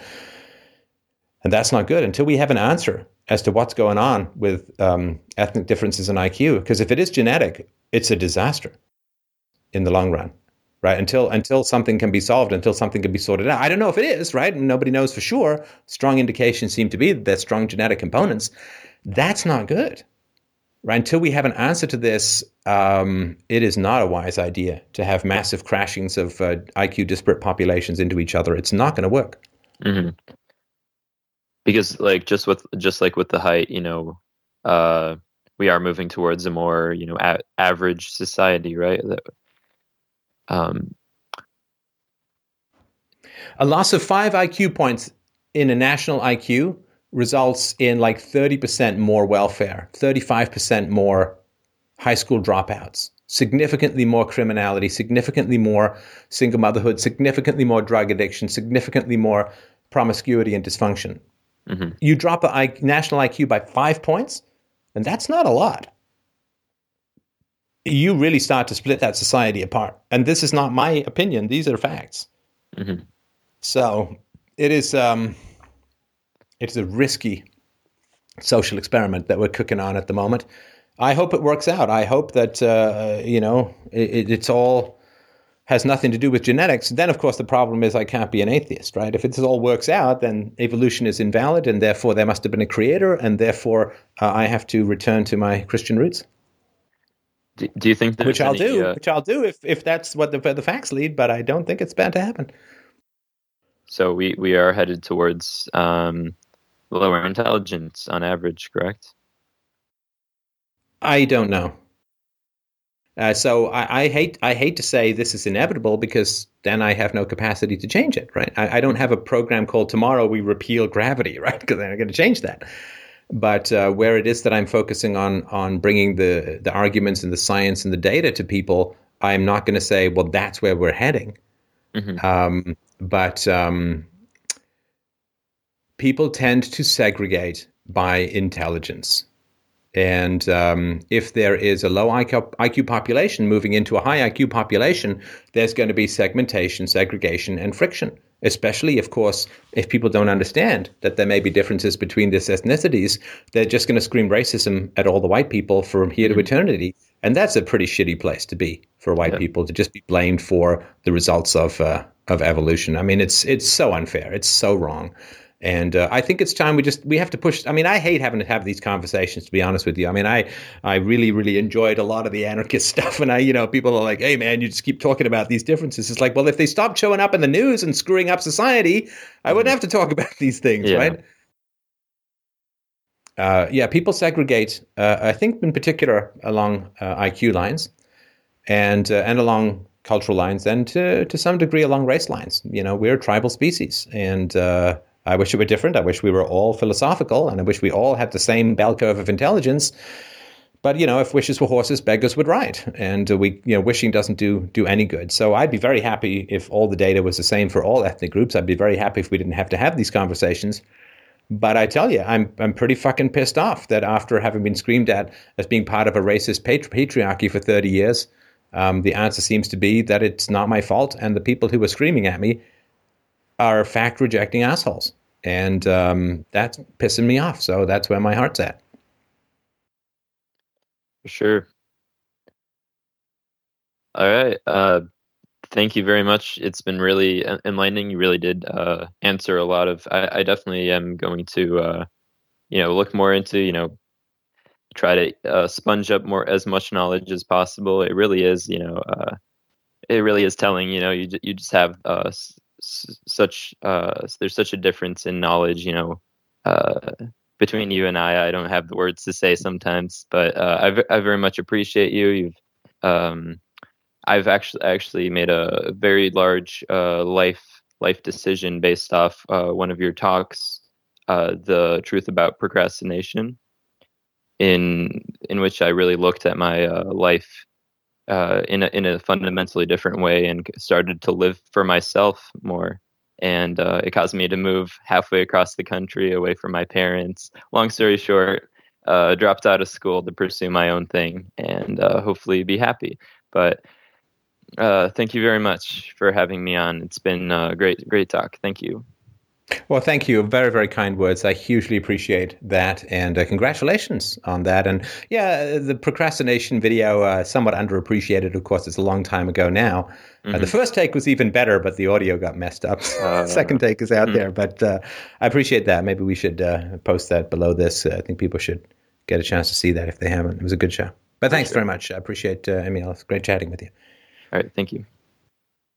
All right. Up next is Nicholas. He wrote in and said, It is my opinion that the right try to persuade prospective listeners by logical reason more so than feelings. Besides a few exceptions, I think a majority of right leading personas can participate in rational discourse without consistent logical errors or appeal to emotions. Remember, this is from a European's perspective. In addition, there are of course exceptions on the left, but the correlation is less so on the logical thinking, in my opinion. It has long been my own belief that the logos, or logical, will ultimately win over the pathos, emotional. We just have to subject them long enough and surely they will change. It strikes me, however, that I do not have historical references proving my thesis, nor do I see any evidence in reality of this. I think to myself that the cognitive dissonance will at some point put my opponents at a dead end and it will become obvious to him. However, I am having serious doubts on presumptions. What are our trump cards and how do we convince the logically weak? Why did we not play the left's game? Why abandon the tactics which measure on a historical scale regardless of era? Why do we persist with logos, logical, when the left in the strict sense have won all the battles since the late 1960s? We are making headways, but it's still on their terms. No. It's a good question. It's a good question. Yeah, I mean, my thinking is evolving continually in this area. And it's kind of funny, you know, when you're a public figure, a particularly public intellectual figure, if you don't change your opinions, then you're called dogmatic and resistant to new evidence. But if you do change your opinions, you're called a flip flopper. It's one of these no win situations that you just have to shrug and, and walk past. Uh, but you do have to, of course, um, you know, now that I've been in the public sphere, going on 10 years, um, trying to bring reason and evidence to the world. And I think we're doing a great job, you know, with uh, people's support, freedomainradio.com slash donate to, to help out. But, um, I think that you constantly have to monitor your successes and failures in what it is that you're doing. And in some ways, um, we're further ahead than I expected to be. And in other ways, we're much further behind than I expected to be in the spread of philosophy. So I think that these questions that you you bring up are um, very, very important and very helpful. Um, what's your experience been in trying to reason with people? Um, my personal experience, um, it takes a very long time via um, logical arguments and statistics to persuade somebody to change their opinion. And there's a lot of uh, cognitive uh, dissonance in this. Um, what is what should I call it? Um, in, in trying to persuade somebody, it takes a long, long time, and the cognitive dissonance often, if this is a relative or friend to you, causes you to not become friends. So you subject him to a sort of pain that he, he doesn't want to be subjected to. Does that make sense? Oh yeah.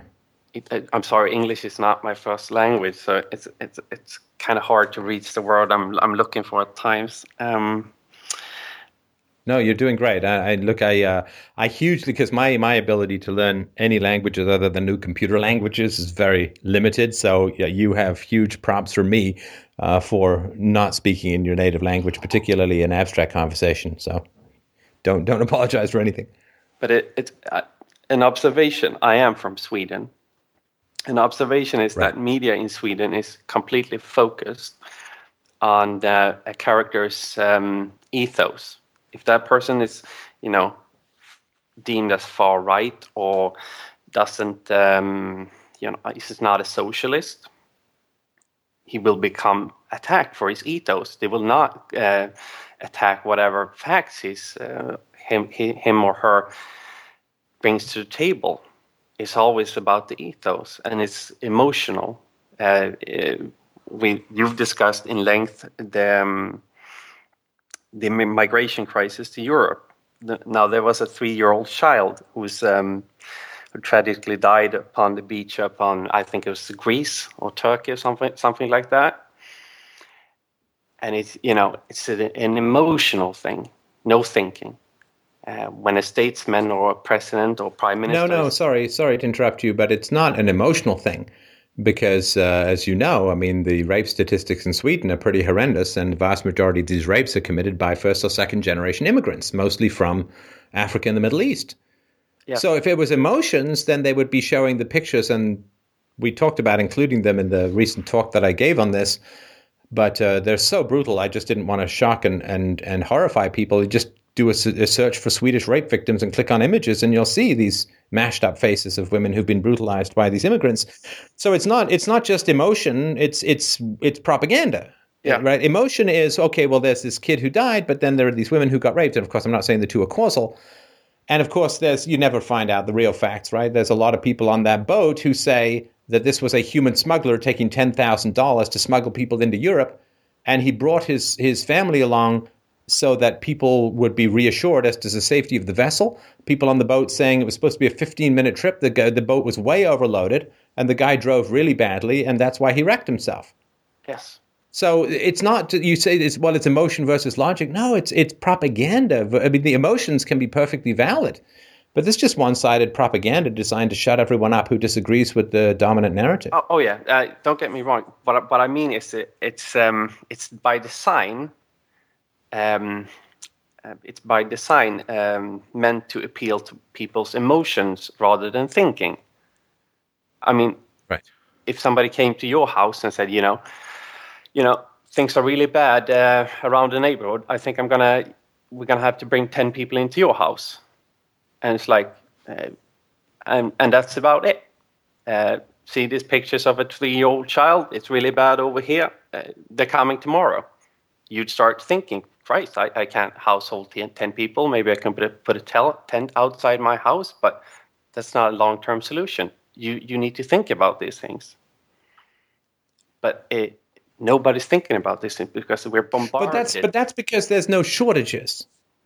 Right, because because we are no longer constrained by shortages because of fiat currency and government borrowing and debt and all this money printing, there's no shortages.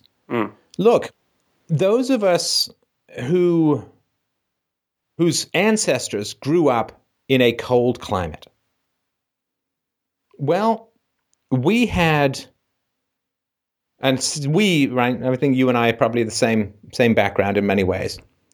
But we had tough choices to make which you don't have to make in other places right? Where food falls out of the trees and you're never really going to get that hungry you, the main thing you have to worry about is other people right? Not nature. And a toughness is part of the East Asian and the European mindset. There is a toughness. And that's because people who didn't save for winter, who didn't save their food, who didn't chop the firewood that was necessary, who didn't make the necessary preparations for winter. So let's say that you and I are neighbors, right? Yes. In Sweden in the 15th century. And all summer, I'm out there playing volleyball and learning guitar and memorizing Latin verse and all that kind of crap while you're slaving away in the fields.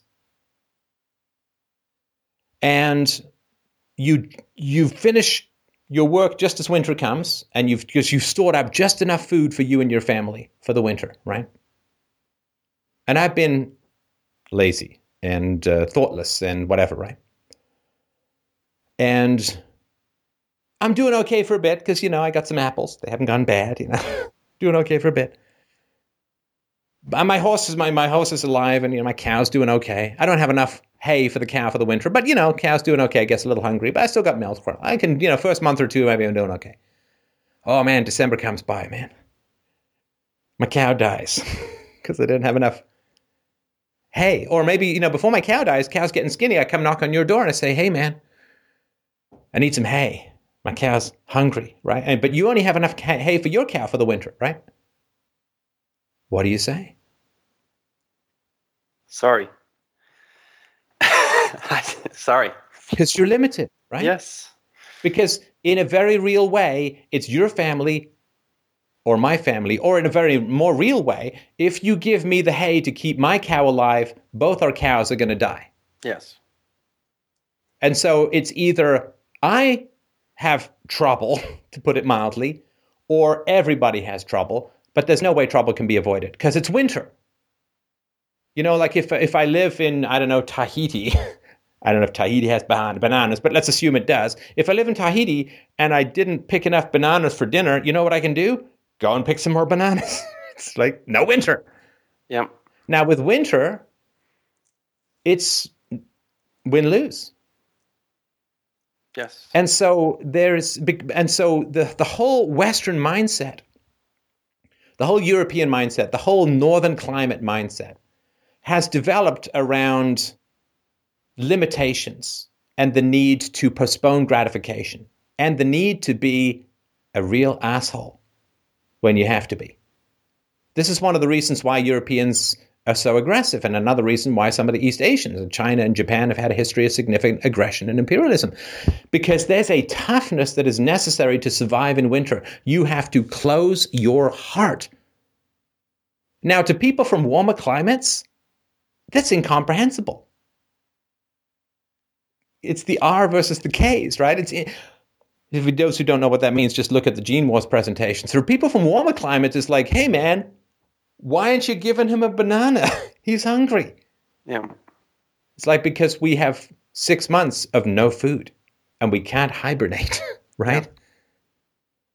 And so the whole culture kind of grew up around limits and the necessity of tough choices. And, and that partly is what has driven a lot of the, as we talked about in the last call, some of these differences in, in IQ and deferral of gratification, and even things like testosterone levels between different ethnicities and so on, right? And so this is when I say people in Europe are nice until they're not nice. Like you'll go help your neighbor, your neighbor will come and help you and so on.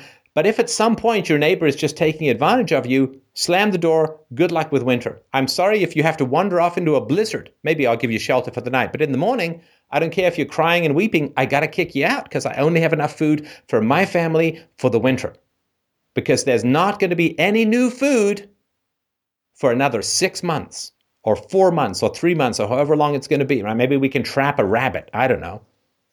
Yeah. But we're not going to get any substantial food for another couple of months. So we gotta, we gotta be assholes. Do, do you know what I mean?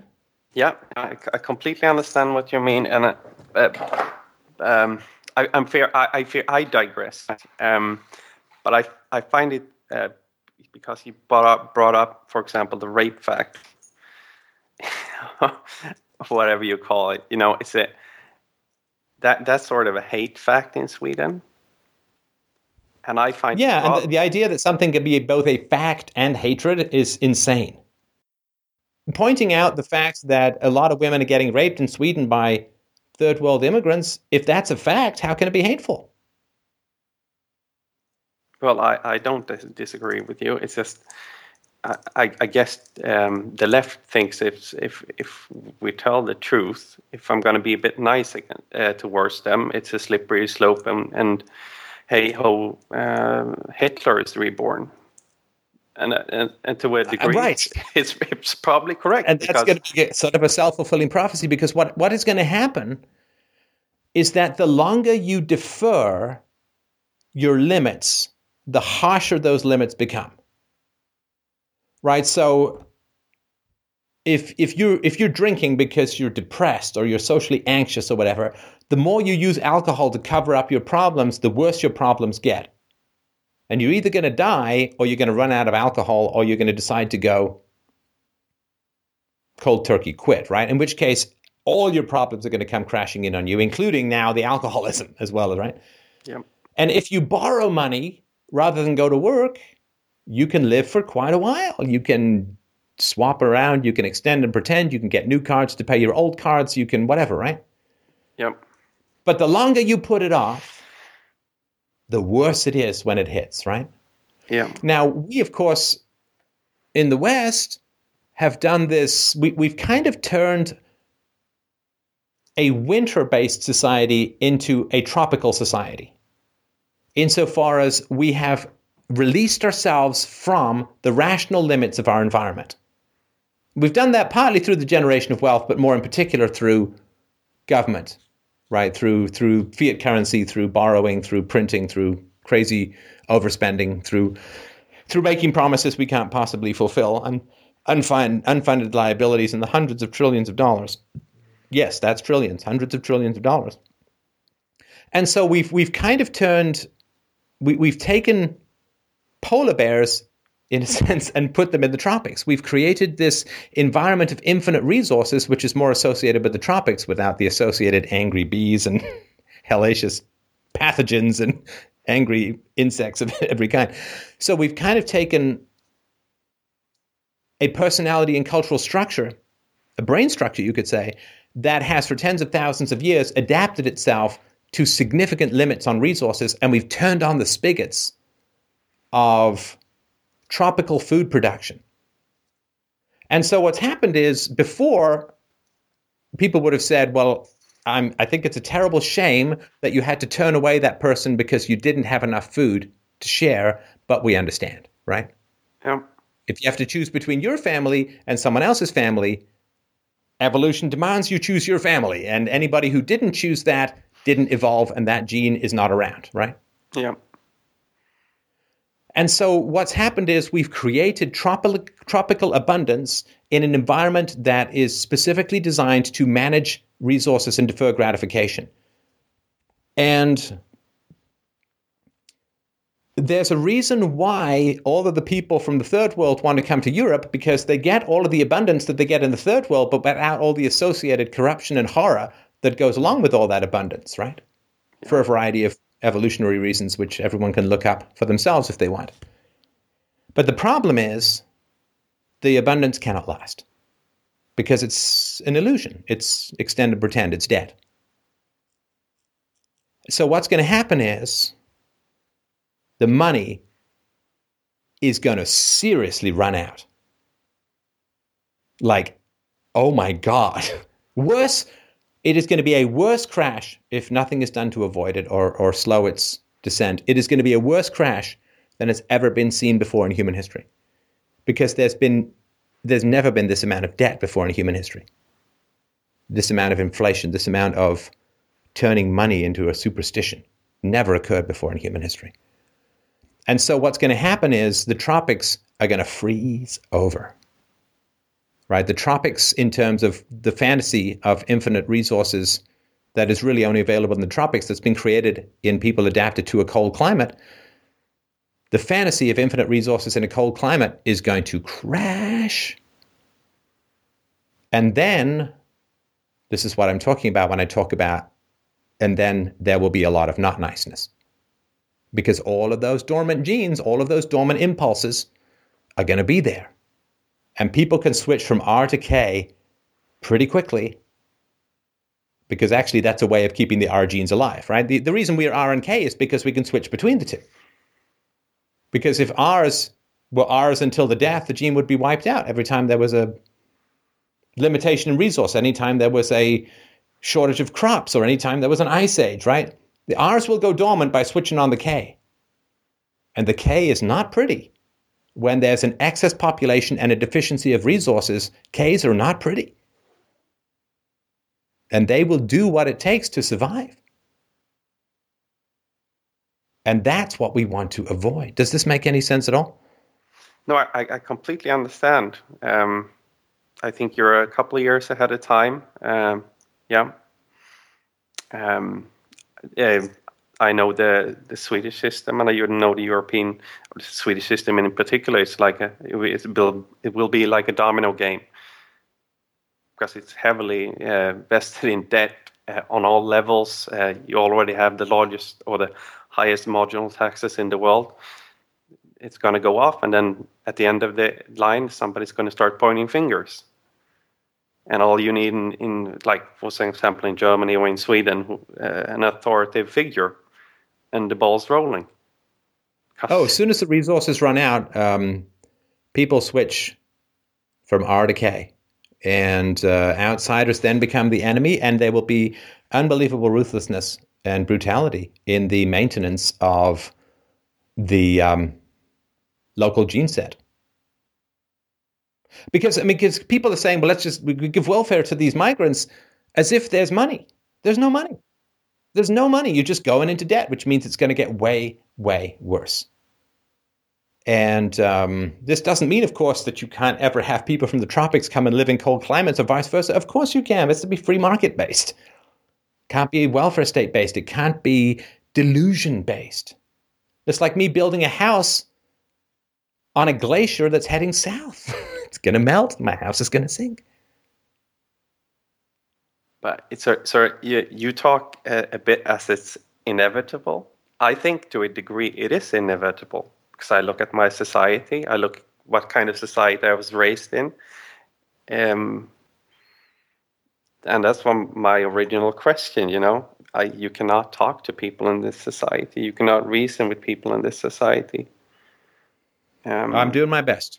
You know, I, am doing my best. And, and the only thing I can hope, there will be, look, there are some people who will listen to reason.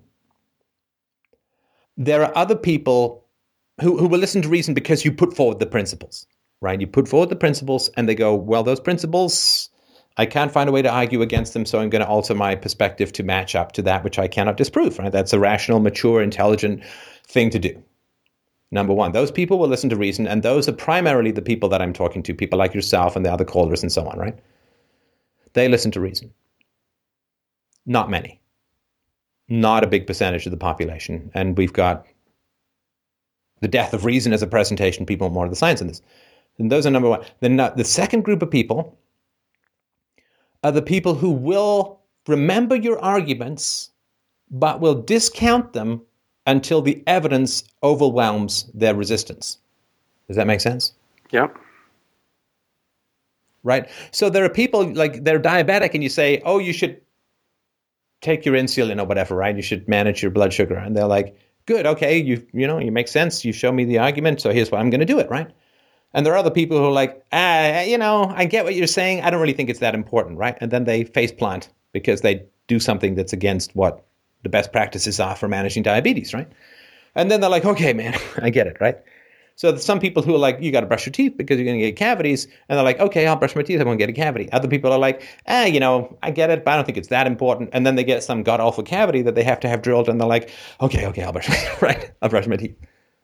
So they they remember the arguments, but until the evidence compels them, so to speak, they will not act upon they won't learn by principle but at least they will learn from experience or empiricism or consequences or whatever you want to say right? Yeah. Now the number of people that i'm able to reach through principled argument is very few. However it's my hope of course that people like yourself and the other listeners put out these arguments to other people. Now then when the limitation is reached there are not enough people in a democratic society or any society, at least that, that's been known throughout history, I think there is not enough people in any current society to prevent the end of the resources that is coming. Because there are too few people who understand that you don't have to suffer to make better decisions. You can make better decisions based on principle. There just are not enough Ks out there at the moment to, to make that case. However, if enough of us spread that the system is unsustainable, that there is going to be a crash, then when the crash hits, they'll listen to us. That's the only thing that I hold out hope for. Not that we can avoid or prevent a crash, but that when the crash hits, we will suddenly be vaulted to the top of credibility because the people who predicted it should be the people that everyone comes to for what's next. And we will be competing with the demagogues and the tyrants who want what's next to be a new dark age. So we're going to be out there, light versus dark, fighting the good fight. So I put out the arguments to meet to reach the few people of reason and hope they'll spread the predictions. When the predictions come true, credibility goes up, and then you can tell people what's next. And that the problem has been a lack of freedom and an excess coercion, not a lack of coercion.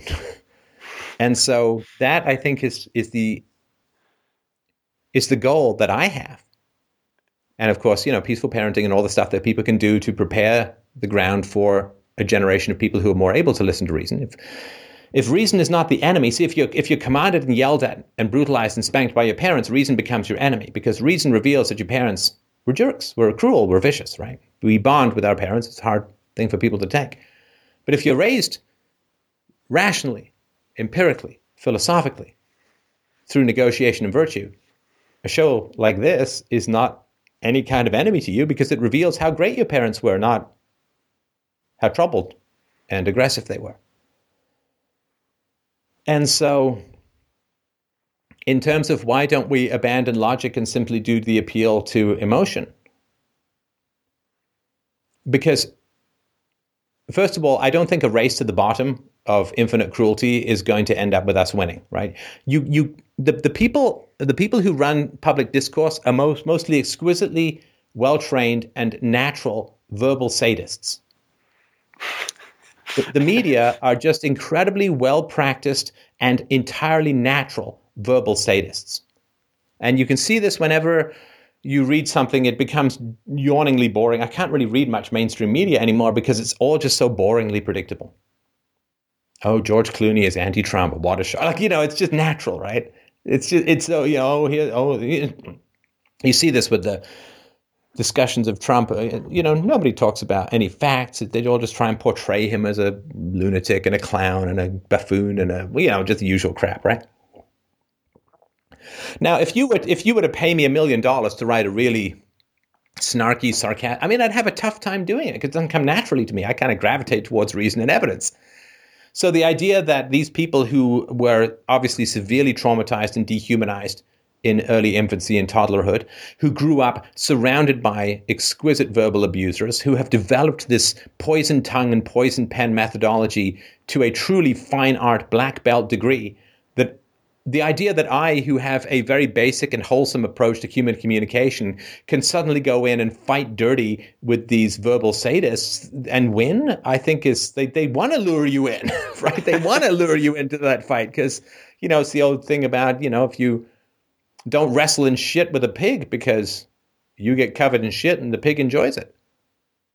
Um, I think you, you have to take the high road. At least I do because I I can't win in those fights, and I would not be the person I am if I could. I, I wouldn't be in that fight. I'd be on their side, right? Yeah, yeah. I hear you. I understand what you're saying. It's just uh, it's food for thought. I'll, I'll, take it with me. I'll think about it. Uh, uh, I think being you. more assertive is helpful, right? I, I, think recognizing that there are enemies that need to be fought, right? Saul Alinsky's Rules for Radicals is a book that people should read just as the manual for um, dogmatic, religious, secular assholes who want to rule the planet with lies. But um, it is, uh, you know, it's a good. At, it's good at explaining how this stuff uh, all works. And uh, I think that uh, it's worth reading. But you know, I don't know if you want to take on those tactics because we still need to reach people of reason who are willing to to think uh, and willing to examine their assumptions and come to better conclusions and so on. Because if all we do is sway a bunch of emotionally volatile people, we're going to assume that there's no demagogue who's not going to sway them back with greater skill, which is most likely, right? I mean, I have a great respect for training and I have a great respect for experience, right? I'm not subject that much to the Dunning Kruger effect because I'm really good at a few things. I recognize how difficult it is to become good at anything. I just I can't compete with the demagogue because I've got, you know, 30 plus years in reason and evidence. I just can't switch that over to the exact opposite, right? No, it, it's just the, the originals, the cultural Marx, Marxists, the originals, the really intelligent people who designed all of this that media is reproducing today. Or, um, I mean, I don't think that most journalists or public media is are aware of their um, ideology. It's just something they reproduce. There's something they've. Uh, it's in in their system. I don't, I don't know. I don't. No, no. I you know I. You're trying to step in the head of these people, and I don't know that that's valuable. I don't know the what to what degree people believe the bullshit they spin. I mean, and what does it matter? I don't care how hungry the lion is. If it's coming at me, I'm going to run or shoot. You know, I don't care if he's. I don't care if the babe, if the bear is defending its territory, or is hungry, or is in a bad mood, or you know, is just playing with me. I don't like. I don't. What does it matter? What does it matter whether the shark is territorial or hungry? The bite is the same. So I, you know, I'd really caution you against trying to pass through the veil of evil people's foreheads and trying to rummage around in their motivations. I don't care. Why? Why would I care? I mean, Churchill didn't say, "Well, you know, Hitler did have a bad childhood, and he did have a case about the backstab in the World War One, and blah blah blah." When the communists were taken over, and they were afraid of a genocide against Christians, and right? I mean, no, he's trying to bomb the shit, right? Ah, right? Don't you know this empathy empathy is for minded people empathy is for the empathetic empathy is not to be used against the cold hearted you just you reach your heart in there they don't get warmer you just freeze you just just freezes up i mean i really really strongly caution you against trying to empathize with enemies uh, to, to try and empathize with those who are hell-bent on your destruction uh, the only way that you ever want to empathize with them is to try to figure out what their next move is, not why yeah, their next that, move. That's but my what point. Their next What's move their so next can, move? Yeah, but whether they believe they're bullshit or not doesn't matter, right? If if if you have an enemy who is like in war, who's trying to take some town, his motive for doing it doesn't really matter. Trying to figure out what his next move is going to be is going to be helpful in terms of trying to counteract it but his fundamental motive, whether he believes in the virtue of what he's doing, whether, you know, it's who cares? You know he's going to do it and you figure out his tactics, but his base motivations and why he's doing it. Uh, does he want to, you know, does the general want a promotion? Does he want to go out in history books? Uh, is he pleasing his military father who always disapproved of him? You know, does he have a tiny penis and wants a big howitzer? I, like, who cares? And you'll never know. You'll never, ever, ever know. Because the only way you'd ever know somebody's true motivations is if that person was scaldingly honest and had deep self knowledge, right? What do we know about evil, manipulative people? They're not honest because they're manipulative and they do not have self knowledge. So if you try, like you're, you're trying to figure out the mind of a fictional character, you're trying to figure out the motives of an imaginary being called an honest manipulator. Oh, no, not you really. will never ever know. What I want is their audience, and I, my theory eh, or thesis is that uh, just like with intelligence, I don't necessarily think that all intelligent people have to be logical, but I think there is a bigger proportion of um, very intelligent people who sway through logical thinking. But you know, it's the, the rock. Okay, you want their audience. Okay, I'll tell you a little something about. I've got some experience with audiences by this time. I'll tell you something about audiences. Most people in history simply don't exist and have no relevance and no reality and no show on history whatsoever. And why is that? Because they simply say, who can give me the greatest benefit and who can give me the greatest punishment? That's all they're doing. Now, right now, the media will praise people who are leftist and multiculturalists and blah, blah, blah, blah, blah, and they will attack other people who aren't that way. Right? This is why I said, oh, George Clooney, oh, he's anti Trump, what a shocker, right? Oh, of course he is, right? Because if he's pro Trump, his movie career is jeopardized. So he doesn't care about Trump. He doesn't have any opinions that are any principle, anything like that. His wife is a lefty, and he works in a lefty industry. So guess what? He's anti Trump. Oh my God, what a shock. The sun is over here, the tree is here, the shadow is over there, right? The power is over here, the individual who wants to benefit from that power is here, and that is the shadow caused by the conformity with those in power. That's all it is. Most people are just like, oh, okay, so I'm praised for doing this and I'm punished for doing that. Okay, I'll do this and do not do that and pretend I'm making a moral choice. They don't exist. They don't exist. I mean, in any fundamental way in terms of their effects. They just go on with the flow and, and so on. So you, you can't get their audience because right now, reality has nothing to offer the delusional. Nothing. In fact, reality greatly punishes the delusional. Right? Because right now, reality is like Stanley Kowalski, and, and the, the, the general population is like Blanche Dubois from A Streetcar Named Desire. Any kind of reality is a house of cards for most people, what they charitably could be called their mind, right? So you have nothing to offer the deluded because the deluded do not want truth, reason, and evidence. They're living in delusion sustained by violence and counterfeiting. The forces taxation and the counterfeiting of fiat currency is what sustains their delusions. So the only people they want to listen to are the people who deny reality and enhance their delusion. When reality begins to crack through these delusions, when the wall is hit and the lies and the fantasies of infinite resources cannot continue, then suddenly the people telling them lies will no longer provide them a benefit, and the people telling them the truth will provide them a benefit, right? And they'll go like, "Oh, we know the sun has moved. The benefit is now over here. So the shadow has moved, right? But the sun doesn't think it's pushing the shadow; it just moves. The shadow moves on its own. People's allegiance will change when the lies prove more costly than the truth. Right now, the truth is far more costly than the lies. In the future, when the lies run out of the capacity to sustain themselves, the truth will be more valuable than the lies. And this is the pendulum back and forth with the state and God and brutal parenting. This is the same bullshit. This is the pendulum. Only philosophy can break this stupid cycle of history. And so right now, the left is saying, we'll, we'll punish you. We'll make it painful for you to, to tell the truth. Now, at some point in the future, the lies will run out.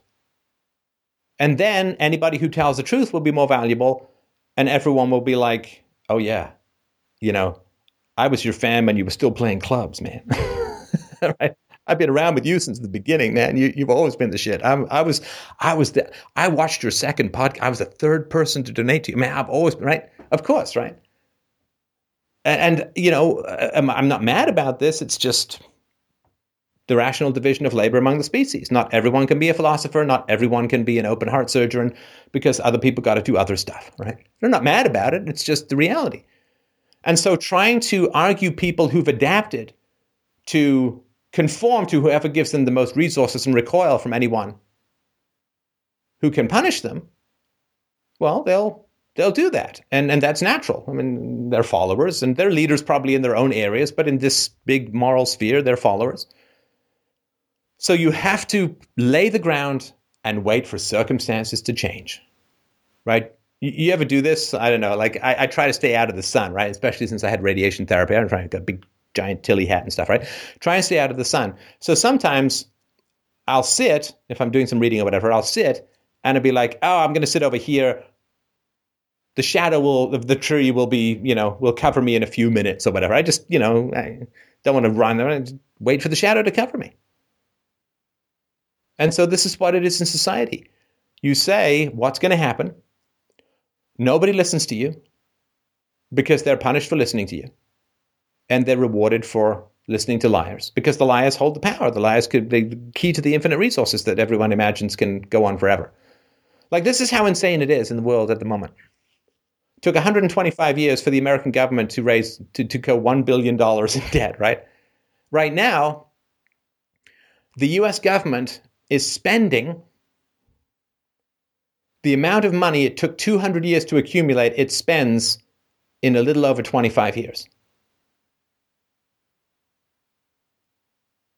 That is how insanely quick the stored up capital and savings of prior responsible generations is being burnt and squandered. And this is after the Civil War and two World Wars and the Cold War. Right? This is how much this is how much they used to save, even with all those disasters. Now it's all being burnt and squandered. The seed crop is being devoured at an astonishing rate, and then the resources are going to run out. And then the people will have a choice. The people who said there were no problems have been proven to be liars. The people who said this is not going to end well have been proven to be truth tellers. Now, human beings are crazy, but they don't want to die. Because crazy genes could live in a crazy tribe. But the genes that wanted to die, they didn't live. So when, when they choose, have to choose between death and reason, they would choose reason because any genes that chose death did not get positively selected into the next generation, at least not very well. So when the liars are revealed to be liars and the ones who predicted it are, are, revealed to be the truth tellers, people will align themselves with the truth tellers because they value the truth? No, of course not. Because now the people who are telling the truth have more value to them than the people who were lying before. That's all. Right now, you can't win because we, what do we have to offer people? social ostracism, punishment, blah, blah, blah. Yay, right? Feminists won't sleep with you, right? It's okay, because what if they change their minds the next morning? but right now, the government is providing infinite resources, and wherever there are infinite resources, you end up with single parent families and denigration of the male, and males become progressively irresponsible, and the usual R selected bullshit, right? Now, the government is creating an R environment which can't possibly last. When the R environment stops last, lasting, then feminists will lose power, which is why they want it to go on as long as possible. Because when the infinite resources run out, women will need men to take care of them when they have pregnant and have children and, and so on.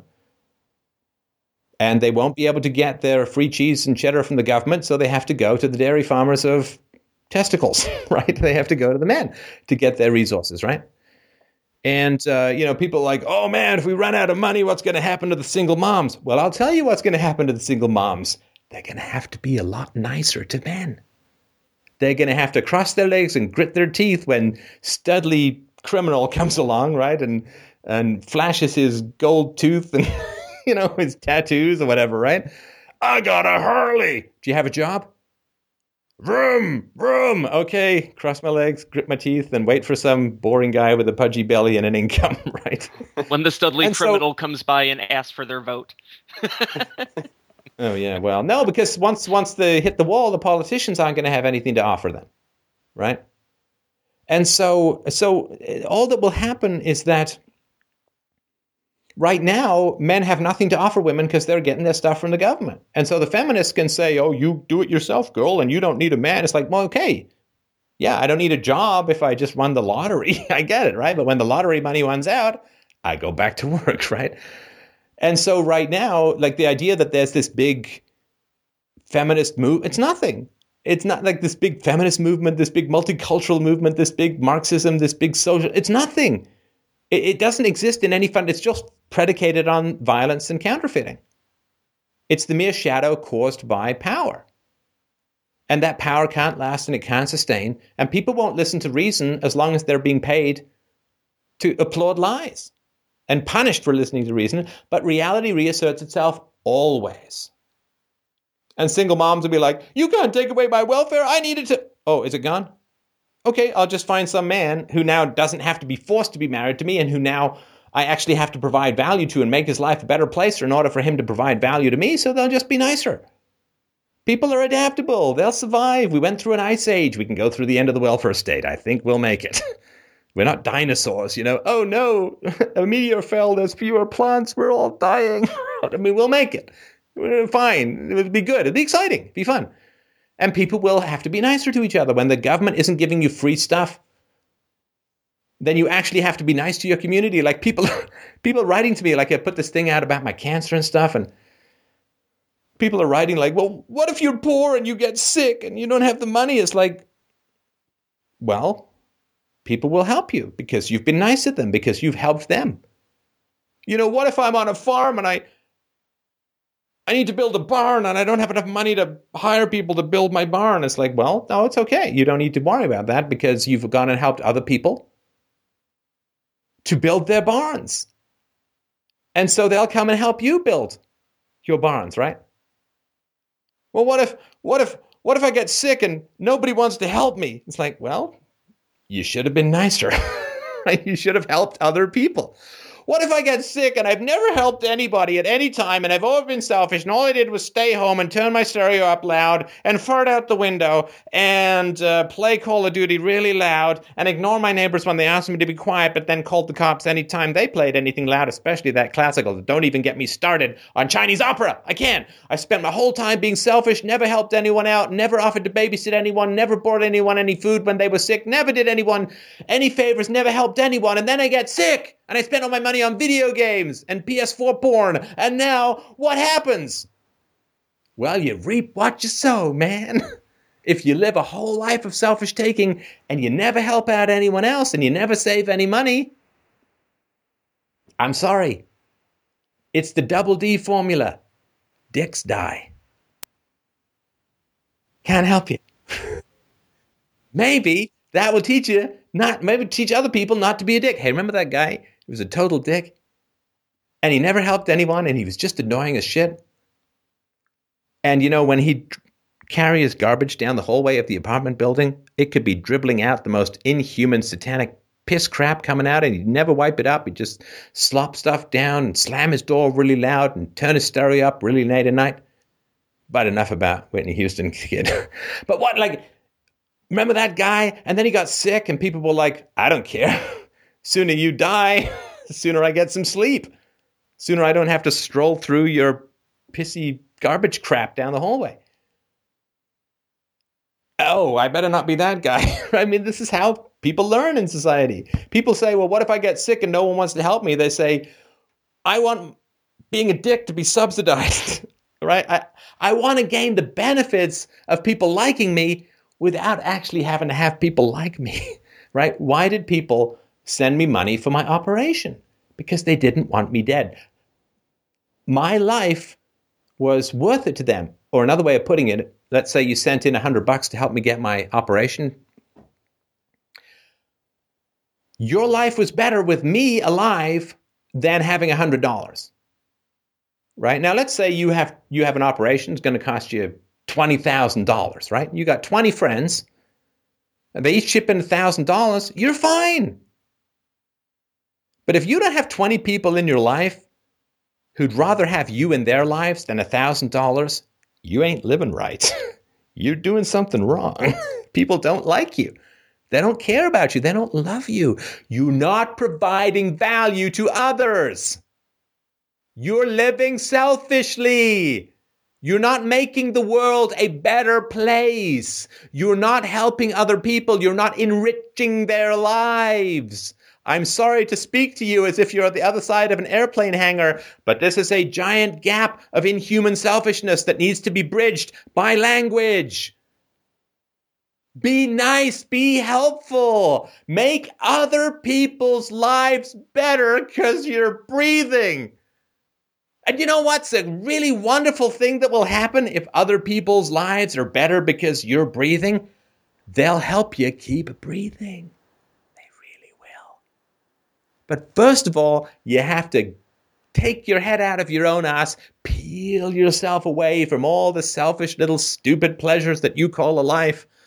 Oh, look, something new came out on Netflix. Oh, look, there's a new video card that I can buy. Rather than help anybody out, I'm going to try and win a trophy online that's going to vanish when the server gets reformatted. Oh, God, can you just peel yourself off your stupid electronic fetish and go and help the world? Be nicer, be better, be happier. Go visit someone who's lonely. Make a meal for someone who's hungry. Help someone move. I don't care. Just do something so that people notice that you're there, not in annoyance. Oh my God. If the only reason that people know you're alive is that you're walking with hard soles on the floor above their apartment. That's the only reason people know you're alive. I think I heard some music there a week or two ago. Do you even exist in your social environment? Do your neighbors know you? Do your friends look to you for help? Do they call you up when they have troubles? And not in that vampiric, parasite, codependent way, but in a way that's actually they listen and do things better. Is the world a better place because you're in it? If the world is a better place because you're in it, the world will be invested on you continuing to be in it and won't let you die. But I want to be selfish and then have people love me. It's not subsidization of laziness that's the problem with socialism and its forced redistribution of wealth. It's subsidization of selfishness. Make people happier. Make people happier. Do something that makes their lives better, that puts a little bit of a spring in their step, that gives them hope for the future, that gives them courage in the face of evil, that gives them strength in the face of the infinite calumnies that small minded people can hurl at great souls. Give them some support. Give them a shoulder to cry on. Give them a boost over the wall of inhibition. Give them a propulsion over the challenges of insecurity. Be there for them. Make them grateful that you're alive. Make them love the fact that you exist. And you will never want for anything. You will never go hungry. You will never go without shelter. You will never go without health care. You will never want for anything, least of all, love. Love the world, help others, make the world a better place for the good people and a worse place for the evil people, which is basically saying the same thing. Help other people out. And then you won't worry about how to pay for what you need to pay for because people will love you enough that they will be your welfare state. They will be your social safety net. And you know what's great about this? Because you're not selfish, because you're helping other people, you won't have to scream for people with guns to get you what virtue would have given you for free. I have a roof over my head. I have food in my belly. I'm alive. because people help pay for my healthcare treatment. I have a camera, ding, ding, ding, ding, a microphone. I have a shirt. Sorry about that, but you know, if I take it off, I'm kind of indistinguishable from this ping pong background. I am alive because people love me, because I'm doing good things for them. And this is why I don't need a welfare state. This is why anybody who says, What about the poor? What they're saying is, I'm a selfish son of a bitch. So who's going to want to help me if I get into trouble? So I need guns pointed at people to give me stuff because I didn't earn it by being nice to them and helpful to them. The welfare state is a vicious enclosure for jerks who don't help people for jerks that no one loves. I need the government to give me stuff because no one wants to give me stuff. It's like people who say, well, this woman owes me sex because I'm horny. well, that's kind of creepy, right?